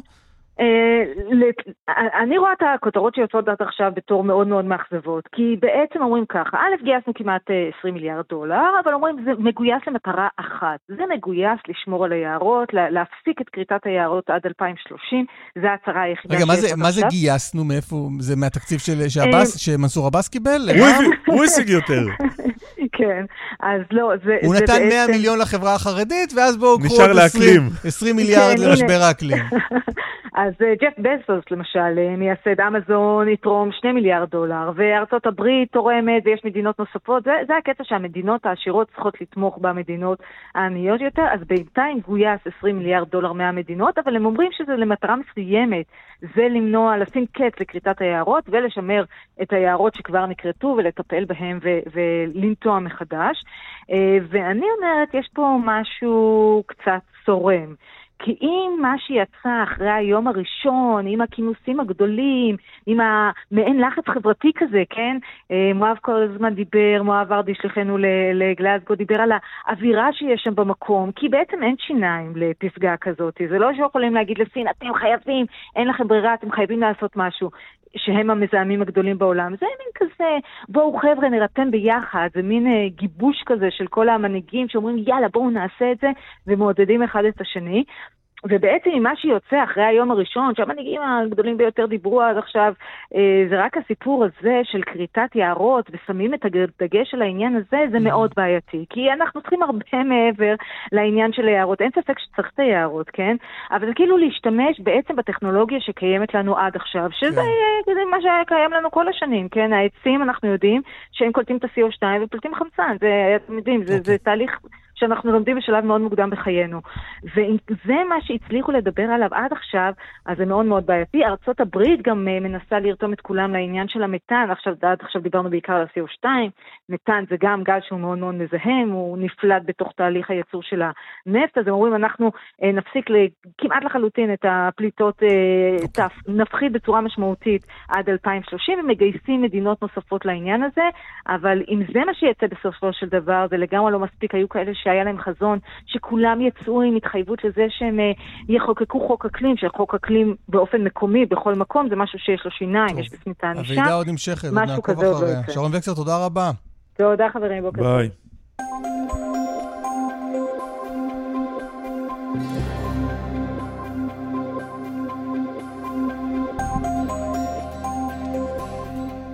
בדרך עכו חיפה, או עכו חיפה, או איך שאתה...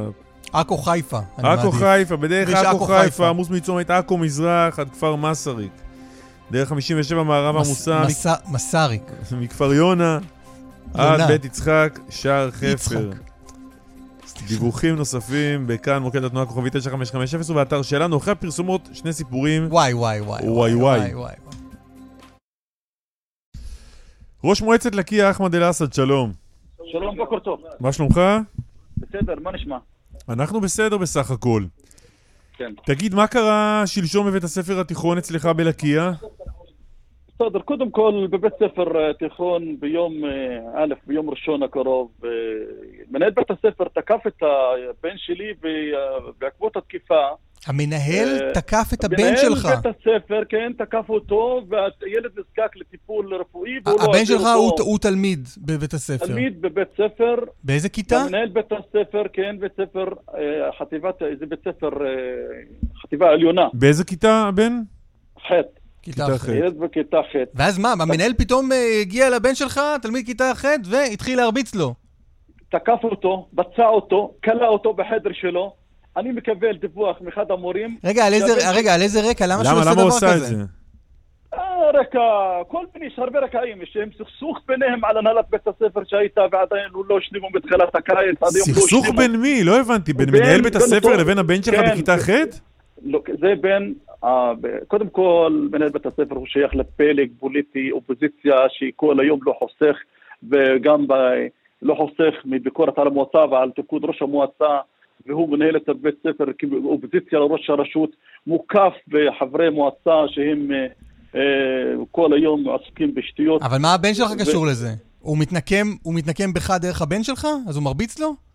זה נכון, זה מתנכלים אה, דרך הבן שלי, הותקפו ילדיי כל הזמן. אם אני עכשיו במועצה מעקלת או אוכפת או גובה כספים ארנונה מהתושבים, משהו, הם מגיעים לילדים, תוקפים אותם. והמשטרה יודעת מזה גם, שהם גם אה, נתקפים מדי פעם, וגם אה, על רקע אה, גבייה נטו, או אם יש אכיפת בנייה או חוקי בנייה, עבירות בנייה וכל זה, אנחנו רואים שאנחנו מותקפים. אוקיי, אז הרשות, בוא נחזור רגע, אחמד, בוא נחזור רגע לבית הספר. המנהל בית הספר, לפי הסיפור שלך, מכה את הבן שלך בכיתה ח', כולא אותו במה? בתוך כיתה או מה? לא, בחדר שלו. בחדר שלו, ואז מה? כן. איפה אתה נכנס לסיפור? כן, תקף אותה. אני עכשיו, אני מקבל טלפון עכשיו אה, מבית הספר, אני מגיע אה, לילד לפנות אותו לבית חולים. לבדוק מה קרה קודם כל, אני הורה, בסך הכל, גם ראש רשות, אבל גם הורה. מה לעשות, גם יש לי רגשות של ילד שלי או משהו. אני בא לראות את הילד שלי, אני פותח דלת, אני רואה את המנהל יושב, צועק על הילד, הילד מדמם, בוכה. והמורה שום דבר, שאני אומר לו למה אתה תקפת אותו וכל זה. המורה קם, המנהל בית הספר קם, דחף אותי. אני באופן אישי, כל מה שאני עשיתי, אני הגנתי על עצמי והגנתי על, על הילד. כי המורה היה בעד, המנהל בית הספר היה באטרף, גם רגשות וגם כעס פנימי שהתפרץ בבת אחת. ואני אומר לו, אדוני, ילד שלי מדמם, למה אתה לא מעביר אותו? למה לא מערב משטרה? אתה רוצה לסגור את זה בתוך כותלי בית הספר, אבל ילד פצוע. הוא פצוע כי אתה אומר שהמנהל, אתה אומר שהמנהל פצע אותו. כן, הילד אומר שהמנהל תקף אותי גם ובעט בו גם, וגם הילד פצוע. ואז מה, אתה, אתה, עבר ל- אתה תקפת את, עבר ה- ילד- אתה תקפת את הילד המנהל? אתה הרבצת למנ-. אתה הרבצת למנהל בתגובה? חס וחלילה, לא הרבצתי לאף אחד, ולא- לעולם לא הרבצתי לאף אחד.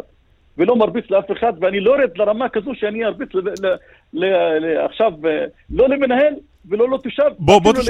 בוא לא תשמע מרביץ. רגע, בוא תשמע רגע. אה, אה, המכתב של מזכיר ארגון המורים העל-יסודיים בבאר שבע שמביא את גרסת המנהל מספר סיפור אחר לגמרי. לפי הסיפור הזה של... שבא ממנהל בית הספר, שני תלמידים זומנו למנהל לבירור בעקבות מריבה ביניהם. אחד מהתלמידים האלה זה הבן שלך. במהלך הבירור, כך לפי גרסת המנהל, אתה הגעת, התפרצת לחדר של המנהל, וציווית על הבן שלך לקום ולהכות את הילד השני. כל זה מול המנהל. המנהל ניסה להרגיע אותך, ובתגובה אתה אחזת בצווארו, כך כתוב, אחזת בצווארו של המנהל, והפסקת רק אחרי התערבות של מורים נוספים שהיו שם, ולכן הוא גם הגיש תלונה במשטרה נגדך על תקיפה באלימות. קודם כל, זה אה, ארגון המורים, זה עדות שמיעה, הוא לא היה שם, הוא לא ראה, הוא קיבל את הגרסה, אימץ גרסת המנהל. לא, המנהל היה שם. בסדר, המנהל בסדר, אבל אני צריך להתגונן, המנהל אחר כך הפנים שהוא עשה פשע נגד תלמיד ופצע אותו, ועכשיו הוא רוצה לעשות אליבי, הוא רוצה לעשות, אה, לצאת מזה, כי תשמע, הוא יכול עכשיו לסיים תפקידו על, על תקיפה של ילד. אז עכשיו מה הוא יגיד? יגיד שעכשיו ההורה שהיה, אה, שההורה בא וראה את הילד שלו מדמם ומסכן, והמנהל תקפות גם במנהל. אני שואל את המנהל עכשיו, מי אחראי על אלימות בבית ספר? מי אחראי עכשיו שילד פצוע אצלך, למה אתה לא פינית אותו לבית חולים? קודם כל תפנה אותו, אולי פצוע, אולי מדמם, אולי יש לו שבר בפנים. מה, אתה רופא? יש לך השכלה של רופא, הסמכה? לא, לפי הגרסה שלו, מי, ש... מי שפצע שם זה. אתה. איך? לפי הגרסה של המנהל, מי שפצע ונקט באלימות זה אתה. אני אומר לך, הילד שלי, ילד שלי, הוא נפצע והוא פונה לבית חולים. באמבולנס, פונה מבית חולים, וגם טופל, ויש אישור גם מחדר מיון. לא אמרת לבן שלך לקום גם- ולהכות את התלמיד השני? לא, אדוני, לא, אני אומר לך עוד פעם, לא. אני אסלח לי, אני אגיד לך, לא אומר איך התלמיד השני בכלל נכנס לסיפור? אדוני, אדוני, אני אומר לך, אני אומר לך, בבית ספר הזה דווח לי, לפני, בשבוע שעבר, אפילו היידרו מוכרים בבית ספר, והמנהל לא יכול לפתח את הפה. והסוחרים, קרובים של, של, של מנהל בית הספר. מה זה היידרו? זה- סמים היידרו זה- היידרו זה. סמים? סליחה, אני לא כן, יש, יש בקיא. סמי היידרו בבית ספר התיכון הזה שמשווקים. ואני אומר לך, עוד בנוסף לזה, המשטרה יודעת, יש תחנת סמים. ומי שמנהל אותה ומי שמפעיל אותה, קרוב משפחתו של מנהל בית הספר. וידוע על התיקים שלו. תגיד, אבל גם- אה, שאל- שאל קלמן, מה בעצם, אם- אם הגרסה שלך היא הגרסה הנכונה, מה בעצם עשה שם עוד תלמיד? ישר את המנהל.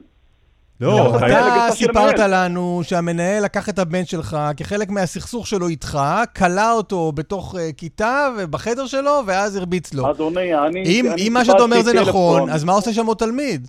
אני אתה צריך לפנות את השאלה למנהל בית הספר. אני קיבלתי טלפון מהבית במועצה, שהילד שלי מדמם פצוע בבית ספר. אני באתי, שאלתי איפה הילד, אמרו לי בחדר מנהל בית הספר. נכנסתי אליו, מצאתי ילד בוכה, מדמם, ומנהל משתמש גם באלימות, מולי אפילו משתמש באלימות נגד הילד.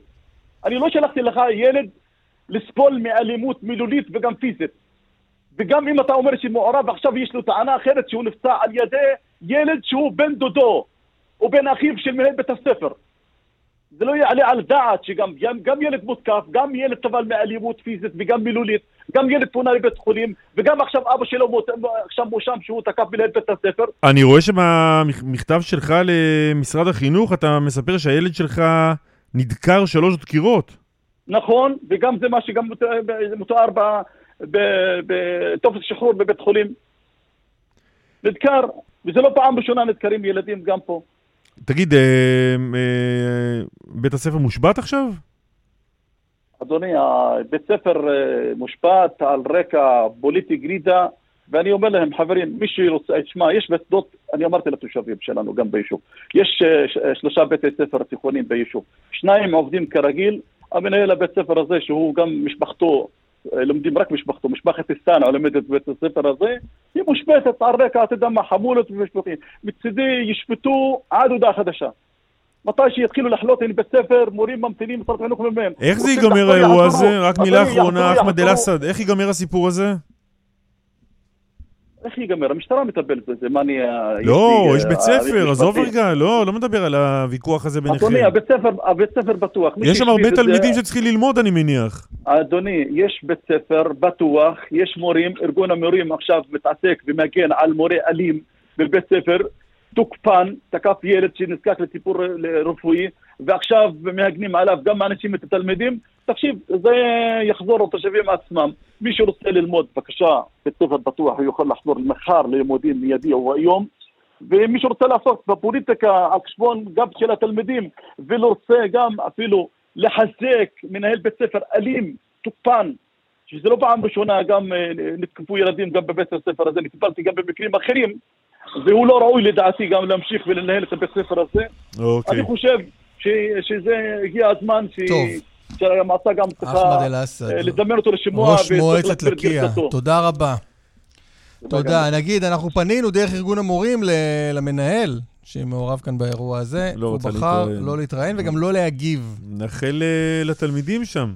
שנת לימודים אה, מוצלחת. כן. נדמה לי שהם צריכים איחולים כאלה. כן, לגמרי. לא יודע אפילו אם האיחולים שלנו יעזרו. אפילו האיחולים שלנו לא יעזרו? וואי, וואי, וואי. יש מגבלות גם לנו. מי היה מאמין? שאול אמסטרדמסקי, האיש אה, ללא המגבלות. פרשנינו הכלכלי, שלום. בוקר טוב. בעל המניות. בעל מדברים המניה. עם בעל מניה. בסדר, מניה, אבל מניה מכובדת. כן. במקרה הזה אפשר לקרוא לה כמעט מניית שליטה, אבל אחרי זה נסביר למה. מניית זהב. אה, כן. בוא בוא ספר לנו את הסיפור הנפלא הזה. אוקיי, אז אנחנו מדברים על חברת כנפיים. חברת כנפיים זו חברה שנסחרת בבורסה הישראלית. מה עושה חברת כנפיים? זו חברת אה, תיירות, זו חברת החזקות בעיקרון, אבל בתחום התיירות, תעופה, קודם, לפני אה, כמה חודשים, שנה, לא זוכר כבר, היא הייתה בעלת השליטה בחברת אל על במשך הרבה מאוד שנים. אה, היא נמצאת בשליטה של תמי מוזס בורוביץ', אחותו של נוני מוזס, שנים החזיקו באל על, הם הפסידו את השליטה באל על בעצם כשפרץ משבר הקורונה, וכל הענף הזה נקלע ל- אה, לבעיות, הם הפסידו את השליטה בחברה, והיום הם חברת החזקות קטנה יחסית, שמחפשת אה, את דרכה בעולם התיירות והתעופה. מהמם. קנו לא מזמן איזושהי חברת אה, תעופה קפריסאית, לא משנה. בקיצור, חברת כנפיים הודיעה לפני שלושה שבועות למשקיעים בבורסה שהיא מתכוונת לזמן אספה כללית של בעלי המניות. לאיזו מטרה?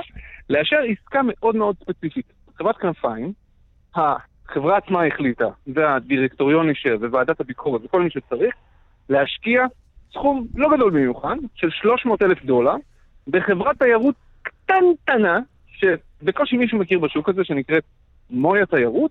אה, מויה, בעצם- איך, מויה?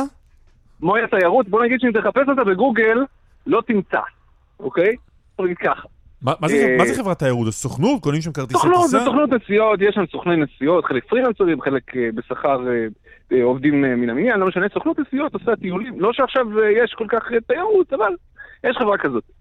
הכנפיים הולכת להשקיע בה 300 אלף דולר ולהלוות לה עוד 10 מיליון שקלים, ולהעסיק את המנכ"ל בשלושת רבעי משרה, בשכר של 28.5 אלף שקלים, כשהקאץ' הוא שאותו מנכ"ל ובעצם הבן אדם, הבעלים של החברה שממנו כנפיים תקנה 70 אחוז, הוא לא אחר מאשר הבן של בעלת השליטה בכנפיים, יריב מוזס בורוביץ'. נחמד, נכון? יותר מזה, סוכנות הנסיעות הקטנה הזאת התחילה לפעול רק באפריל האחרון. כלומר, כשכנפיים הודיע על זה לבורסה, אנחנו מדברים על חברה שהיא קיימת רק חצי שנה. רק חצי שנה היא עובדת, וכבר תראה איזה אקזיט נאה. ורק עכשיו- נסביר, אה, שאול, חשוב להדגיש, לא מדובר, אני חושב שאנחנו מדברים על כנפיים שזו חברה פרטית, זו חברה ציבורית, כלומר, אה, לא מישהו נכון, משקיע נכון, ב- ו- מכיסו הפרטי בחברה של הבן נכון שלו, שזה מאוד. דבר יפה ואז לעשות. שתמי תיתן כמה כסף שהיא רוצה ליואב. בדיוק, שיסגרו את זה בדיוק. בארוחת ו- הערב ביניהם. בדיוק, והדגש הזה הוא מאוד מאוד חשוב. לו זה היה כסף פרטי, תעשו מה בראש שלכם. אבל, זה כסף של המשקיעים בבורסה. לצורך העניין, יש פה שני גופי פנסיה גדולים שנמצאים בתוך כנפיים, שמחזיקים בחלקים מכנפיים. אחת זה קרן הפנסיה של הפניקס, עם בערך עשרה אחוזים, והשנייה זה קופת הגמל, פעם של פסגות, היום של אלטשולר שחם, שמחזיקה בערך חמישה אחוזים. זאת אומרת, יש פה נתח משמעותי של ציבור החוסכים לפנסיה, ועוד הרבה משקיעים אה, אחרים שנמצאים בבורסה, שבעצם תמי מוזס בורוביץ' אומרת, אני רוצה לקחת את הכסף שלכם. אבל, אבל יש שם... ולתת לבן שלי. ולהעביר לבן יריב. אבל אה, יש שם אה, אנשים אה, מטעם החוסכים שאמורים אה, לבדוק שזה נכון. בסדר, והם אישרו, הם בדקו, משמעית. חקרו, אני מניח, כי זה תפקידם, לעומק, ואישרו נורת אותה. הסרקזם נדלקה כרגע באולפן. אז נשאלת השאלה, למה להניח? בוא נבדוק אם הם בדקו. בשלושה שבועות שחלפו מאז שבעצם הודיעו על הדבר הזה, אני עשיתי טלפונים. עשיתי טלפונים קודם כל לגופי הפנסיה, גם לפניקס וגם אה, לאלשור השחר, ושאלתי, אתם, יש לכם מידע? אתם, איך אתם הולכים ל- ל- ל- להצביע באספה? אתם בעד? אתם נגד? קיבלתם את כל מה שאתם צריכים? תשובות לא קיבלתי. אבל את מי זה עבר כבר? מי כבר אמר כן, כן, זה, זה מהלך זה טוב. אנשים- צריך להשקיע את ה-300 מיליארד, אה, 300 300 אלף, אלף דולר, 300 אלף כן. דולר האלה ב- בחברה הזאת שלא נמצאת בגוגל. אז התשובה היא דליה איציק. הדליה איציק. שמה תפקידה היום- של אה, יושבת ראש הכנסת דח"צית, לשעבר? היא דירקטורית חיצונית בכנפיים, חלק מוועדת הביקורת, ומאחר שזו עסקת בעלי עניין, היא וכל יתר חברי ועדת הביקורת, שזה גם מנכ"ל קק"ל למשל, אמנון בן עמי, חייבים לאשר את הדבר הזה. התקשרתי גם לכל אחד מהם, והם נפנפו אותי ואמרו, תלך לחברה, תקבל תשובות. לא, מה אמר לך לא דליה. איציק אבל? כלום, התשובה היא כלום. שום דבר. אבל למה כלום? אישרנו הכל בסדר. עכשיו, לא, אבל אני אומר לך. למה זה טוב? לא, לא הגענו בכלל לשיח הזה. אין שום כלום, אני אומר לך כלום. היא התפקיד עכשיו. שלה, סליחה רגע, התפקיד כן. שלה הרשמי זה לדאוג לאינטרסים... של- דירקטורית חיצונית. זה אומר לדאוג לאינטרסים של הציבור בכל המהלכים חד האלה. משמעית, חד משמעית. והיא לא מוכנה לתת תשובות? לא- היא לא מוכנה להגיד לא. לך שום דבר? לפחות לא לי. היא לא חשה שהיא חייבת דין וחשבון. מה אני אגיד לך? את זה. כן, שרת התקשורת לשעבר. ואז נכנס אה, שאול לתמונה. ואז אמרתי, אוקיי, זה מעצבן אותי מספיק בשביל שאני אעשה משהו. ומה שעשיתי, זה קניתי מניה. קניתי מניה של כנפיים, ועכשיו אני בעל מניה. איך, מה, זה תהליך, מניה- אה, תהליך מורכב לרכוש מניה? לקח לי ארבע דקות, השקעתי שמונה שקלים מכספי. אה, זה פחות או יותר מה ששווה מניה אחת של כנפיים, קצת פחות. ועכשיו, מאחר שאני בעל מניה, אני יכול להשתתף באספת בעלי המניות. עכשיו, אני צריך אינפורמציה. איך אני אדע מה להצביע? אולי אני בעד. כן, כל אחד לעשות שמשלם את- שמונה שקלים לרכוש מניה יכול להשתתף בוועידת? באספת אה, בעלי המניות. בעל המניה הוא בעל הדעה. כן, יפה. הכוח היחסי שלי הוא מאוד קטן, כן. אבל אתה יודע. בקיצור, פנה אליי גוף בשם לובי 99, אתם בוודאי מכירים אותו, זה ארגון לובי אזרחי, ואמר, תקשיב, אם אתה בעל מניה, אתה ממש יכול לדרוש, יש לך זכות לדרוש את כל המסמכים, את כל המידע. בוא, אנחנו נייצג אותך כעורכי דין ללא תמורה, ללא תשלום, ואנחנו נפנה אליהם. וזה מה שעשינו אתמול. אתמול לובי 99 פנה בשמי, אתה יודע, מרשי שאול אמסטרדמסקי, זה נחמד. כן. אה, ודרש את כל המסמכים, זה היה בבוקר, בצהריים צילמנו על זה סרטון. הנחיתי, צריך להגיד, הנחיתי את אה, הצוות כן. המשפטי שלי להביא את הניירת הרלוונטית. אה, בצהריים צילמנו איזה סרטון, ואז בערב, בשעה אה, 6.56 בערב, משהו כזה, רגע לפני שאנחנו במשחקי הכיס בטלוויזיה, חברת כנפיים מדווחת לבורסה, תשמעו, אנחנו דוחים את מועד האספה הכללית למועד בלתי ידוע, במקום ב-11 בנובמבר, שזה היה אמור להיות בעוד עשרה ימים, או שמונה ימים. אה, למה? מה הנימוק? הנימוק הוא שכל מיני גופי פנסיה ומשקיעים פרטיים פנו אלינו בבקשה לקבל מידע וכולי, ועכשיו אנחנו חושבים על כל הסיפור הזה מחדש. רגע, ובלי כינוס אספת בעלי המניות אי אפשר להוציא את המהלך לפועל. לא, לא ניתן, ושים לב, באותה אספת בעלי מניות, כל בעלי העניין, שזה תמי מוזס בורוביץ' וכל השותפים שלה בחברה, הם לא יכולים להצביע, רק בעלי מניות המיעוט. כלומר, הפניקס, ואלטשולר שחם, ואני, וכל אחד מהאנשים האחרים שמחזיקים מניות שהם לא... פניקס, אלטשולר שחם ואני. ועוד כמה אנשים, כן? לא, לא... כאן גרים מדי. בכיף, הפניקס ושאול אמסטרדמסקי. בקיצור, בקיצור, אז זהו הסיפור, הסיפור. נגמר? ניצחת פה? תראה, אני לא יודע, כי הם תמיד יכולים אה, להודיע מחדש על זה, אבל לכל הפחות עשינו פה משהו שאותתנו גם לגופי הפנסיה, הם חלק, מבחינתי חלק מאוד חשוב בסיפור, גם לגופי הפנסיה וגם לחברת כנפיים, שוואלה, יש לכם זכות מתמקדת עליכם. אתם חברה ציבורית, זה כסף ציבורי, אתם לא יכולים לעשות מה בראש שלכם. רוצים, לכו תהיו חברה פרטית, יש לזה מחיר. תצטרכו לשים הכל מכיסכם. אתם רוצים את הציבור שותף? תנו דין וחשבון לציבור. יפה. יפה מאוד. יפה מאוד. כמה, אתה יודע להגיד כמה עסקאות כאלה יש? מאות, אין סוף. המפורסמות שבהן... סתם שמת אצבע על אה, עסקה אחת. אז, אז המפורסמות שבהן זה כל עסקאות בעלי העניין שנעשו בבזק בתקופת אה, שאול אלוביץ', וכאילו אנחנו מכירים את הכי גדולה זה עסקת יז, אה, אה, אה, בזק יס, אבל היו שם, היו שם אין סוף. אלוביץ', שתבין, הייתה לו גם חברת פלדה. הוא גרם לבזק, כל המכסים של הבזק הזה ברחוב, ברצפה, במדרכות, בזק הייתה את זה בחברת הפלדה שלו, את המכסים. עד כדי כך. זה, הבורסה שלנו מוצפת בכאלה, ולצערי, גופי הפנסיה שאמורים לאשר את הדברים האלה, מבחינתם זה כסף כיס, הם לא רואים את זה בכלל. והם פשוט לא אקטיביים מספיק, ומאשרים. וחבל. טוב, אם דליה איציק רוצה לעלות לשידור, או, אז יש אשמח. פה, גם אנחנו פה עד עשר, וגם אנחנו פה מחר. גם נכון, זה נכון. אפשר מחר. גם מחר. שתבחר שעה בין שמונה לעשר, ואנחנו אנחנו נשמח לארח אותה. שאול, שלום. תודה- רבה, בדיוק באתי להגיד תודה. אתה גם רוצה להגיד תודה לו רבה תודה? ממש ככה, אותו דבר. וואו, תודה רבה, אמסטרדמסקי. תודה לכם. שאני לא דיברתי עם בעל מניות. הנה, בבקשה. בבקשה.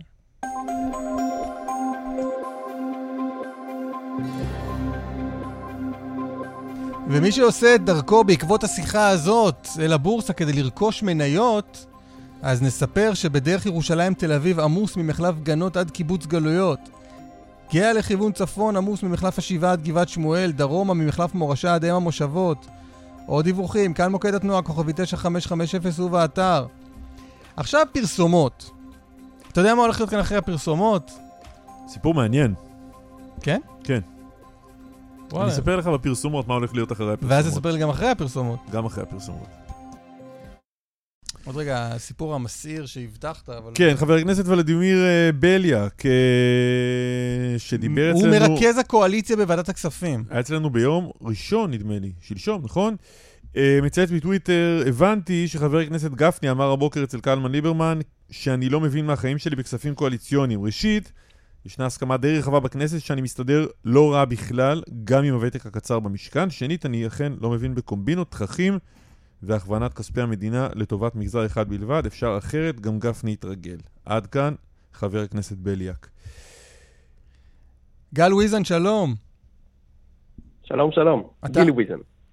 גיל, אמרתי גל. כן. לא, הייתי עסוק לא ב- נורא. הייתי. עסוק בלהגיד אה, אה, ויזן, נכון. ההבדל זה על- שה- על קוצו של על קוצו של יוד. כן, בדיוק. אה, אתה אנטומולוג וצלם טבע, ואתה זוכה נכון. פרס תחרות הצילום של ה-National Geographic, וקודם כל על כך אה, ברכות ואיחולים. כולנו פה. תודה רבה. אנחנו לא נוכל אה, להקרין את הצילום שלך בגלל אה, בעיות עם המדיום. וגם בגלל שאנחנו מפחדים. זה מפחיד מאוד. אני לא יודע אם זה מפחיד, אבל אפשר לתאר אותו למאזינים אם זה... בוא- ננסה. תאר לנו מה- לא צילמת, על מה זכית. בפרס. אז התמונה היא מראה עכביש נודד ברזילאי, שזה עכביש אה, לכשעצמו מאוד מאוד גדול. אה, ונוסף בתמונה יש אסופה של נקודות שחורות שבמבט ראשון אולי נראות כמו עובש, אבל זה בעצם, כשמסתכלים מקרוב, זה כל הצאצאים, כל העכבישונים של אותו עכביש גדול. אה, ומה שמעניין זה שכל התמונה הזאת מצולמת מתחת למיטה שלי במקום שהתאכסנתי בו באקוודור. אה, והתמונה מצולמת בצורה כזאת שהיא יוצרת אה, אשליה שמדובר בחדר בגודל סטנדרטי, והעכביש בעצם תופס את כל הקיר. אז יש פה מין אשליה אופטית גם. אז מה רואים בעצם בתמונה? תאר לנו אותה. ואז נשאל אותך רגע איך הגעת לאירוע. אה, בעצם מה שרואים בתמונה, רואים בעצם את ה... רואים פינה מתחת למיטה, אבל זה תופס את כל התמונה, אז זה נראה קצת כמו ממדים של חדר, זאת אומרת רואים שני קירות. ועל אחד, אחת הדפנות עומד עכביש מאוד מאוד גדול, ובמרכז יש מין ענן כזה של אלפי עכבישונים קטנים. זה לא, זה לא עכביש ידידותי, נכון? נכון, יש בתמונה הזאת כמה רבדים. זאת אומרת, יש פה גם את ההתנהגות של העכביש, שמירה על צאצאים, יש פה קרבה לאדם, מכיוון שזה סך הכל בחדר, ויש פה גם את החשיבות הרפואית. מדובר בעכביש עם הרס מאוד מאוד חזק, שיכול להיות גם מסוכן. עכשיו, אתה היית איתו בחדר. אהבתי את הביטוי חשיבות רפואית. כן. כאילו, סכנת מוות, זה חשיבות רפואית. נכון מאוד, כן. עכביש זה אחד המסוכנים בעולם, אני חושב השני הכי מסוכן בעולם. וכן, אני גיליתי את העכבישים האלה כבר שאחרי שני לילות שביליתי בחדר. זאת אומרת, כבר ישבתי על המיטה הזאת באקוודור. עכשיו תראה, לי, אני גיליתי לפני כמה ימים שיש לי בבית חולדה. עכשיו, אני, אני שקלתי, מן הסתם, לארוז את, את אשתי והילדים ולעבור דירה. ואם לא מדובר בחולדה, אלא מדובר בעכביש, אצלנו לפחות מטפלים בזה עם הסנדל. פחות, מצל... פחות מצלמים. אני, אני מבין את, ה, את התגובות. אבל את זה אנחנו, זה לא... זה, זה, הבעיה אצלנו, אני יודע. העולם. הרוב מצלמים. אני לא יודע אם הרוב מצלמים, אבל uh, הפחד מעכבישים, למרות שאני יכול להבין אותו, הוא, הוא פחד uh, שאין בו הרבה היגיון. Uh, כי הכבישים הם לא... אין להם, אין להם זמן אלינו, הם לא, הם לא יודעים מה זה בן, בן אדם, וכשאתה נתקל בעכביש, אז הוא, הוא לא יודע מה, מה נמצא מולו. ולכן אין שום סיבה גם שהוא יתקוף אותך. אבל כן? לא, אבל איך יודעים שהוא הורסי ומסוכן? על סמך ניסיון העבר. באמת שאלה, זה באמת שאלה טובה, ובאמת... בתי הקברות מלאים באנשים שחשבו שהעכביש הזה הוא רק... זה לא, זה לא נכון, עכבישים בעיקרון הם, הם לא נושכים, הם לא... עכביש, העולם שלו יחסית פשוט. עכביש מגיב לארבעה דברים, וזה מאוד מאוד קל למנות אותם. זה בעצם טרף, מזון, סכנה, בן זוג ומתחרה. כל עוד אתה לא נופל באחת מארבע הקטגוריות האלה, אז אתה בסדר. עכשיו, נו, אבל למה שהוא לא יראה בך... למה שהוא לא יראה בך... סכנה זה כבר סיפור אחר. כן, זו השאלה. למה שלא יראה בך סכנה? או טרף. עדיף לא להתקרב לעכביש בכלל. ואז הוא גם לא... עוד פעם, העכביש, אתה לא מעניין אותו. אם אתה שומר מרחק, אז הוא בסוף יצא החוצה. אין לו מה לחפש ב... אם אין אוכל כמובן, כן? יש אוכל. וחולדות? אתה יודע להגיד משהו על חולדות? אין פרס לנשיונל ג'אוגרפיק על חולדות? צילום חולדות? הייתי אומר שיותר uh, הגיוני קצת, uh, לא, לחש... אולי לחשוש, לחשוש, מחולדות, uh, לא, לא בגלל שיש להם משהו מאיים, אלא קודם כל זה חיה מאוד אינטליגנטית. יש להם חשיבות רפואית. יש להם, מה, מה? עוד רגע נגמר הזמן, יש להם חשיבות רפואית, זה נכון. אבל למה הגיוני לחשוש מחולדות? קודם כל, יש להם חשיבות רפואית, זה נכון מאוד. חולדות יכולות להעביר מחלות, מה שהעכבישים אף פעם לא יכולים, הם פשוט לא, זה תבין, לא, האיש לא צילם את אחד העכבישים הכי ארסיים בעולם, והוא אומר לי, תפחד מהחולדה אצלך במטבח. הוא קיבל פרס, הוא קיבל פרס גדול. אמרתי, שים לב. גיל, תודה רבה לך, נגמר לנו פשוט הזמן. תודה, תודה, וברכות על הזכייה, ותודה גם, וברכות לזכייה של איתמר דרוקמן, נדב רוזנצוויג, מור גורן, יאיר ניומן. ואתה, אסף ליברמן, שזכית בי פה ותזכה בי גם מחר בשמונה בבוקר. מרגש מאוד, קלמן ליבסקין, תודה רבה.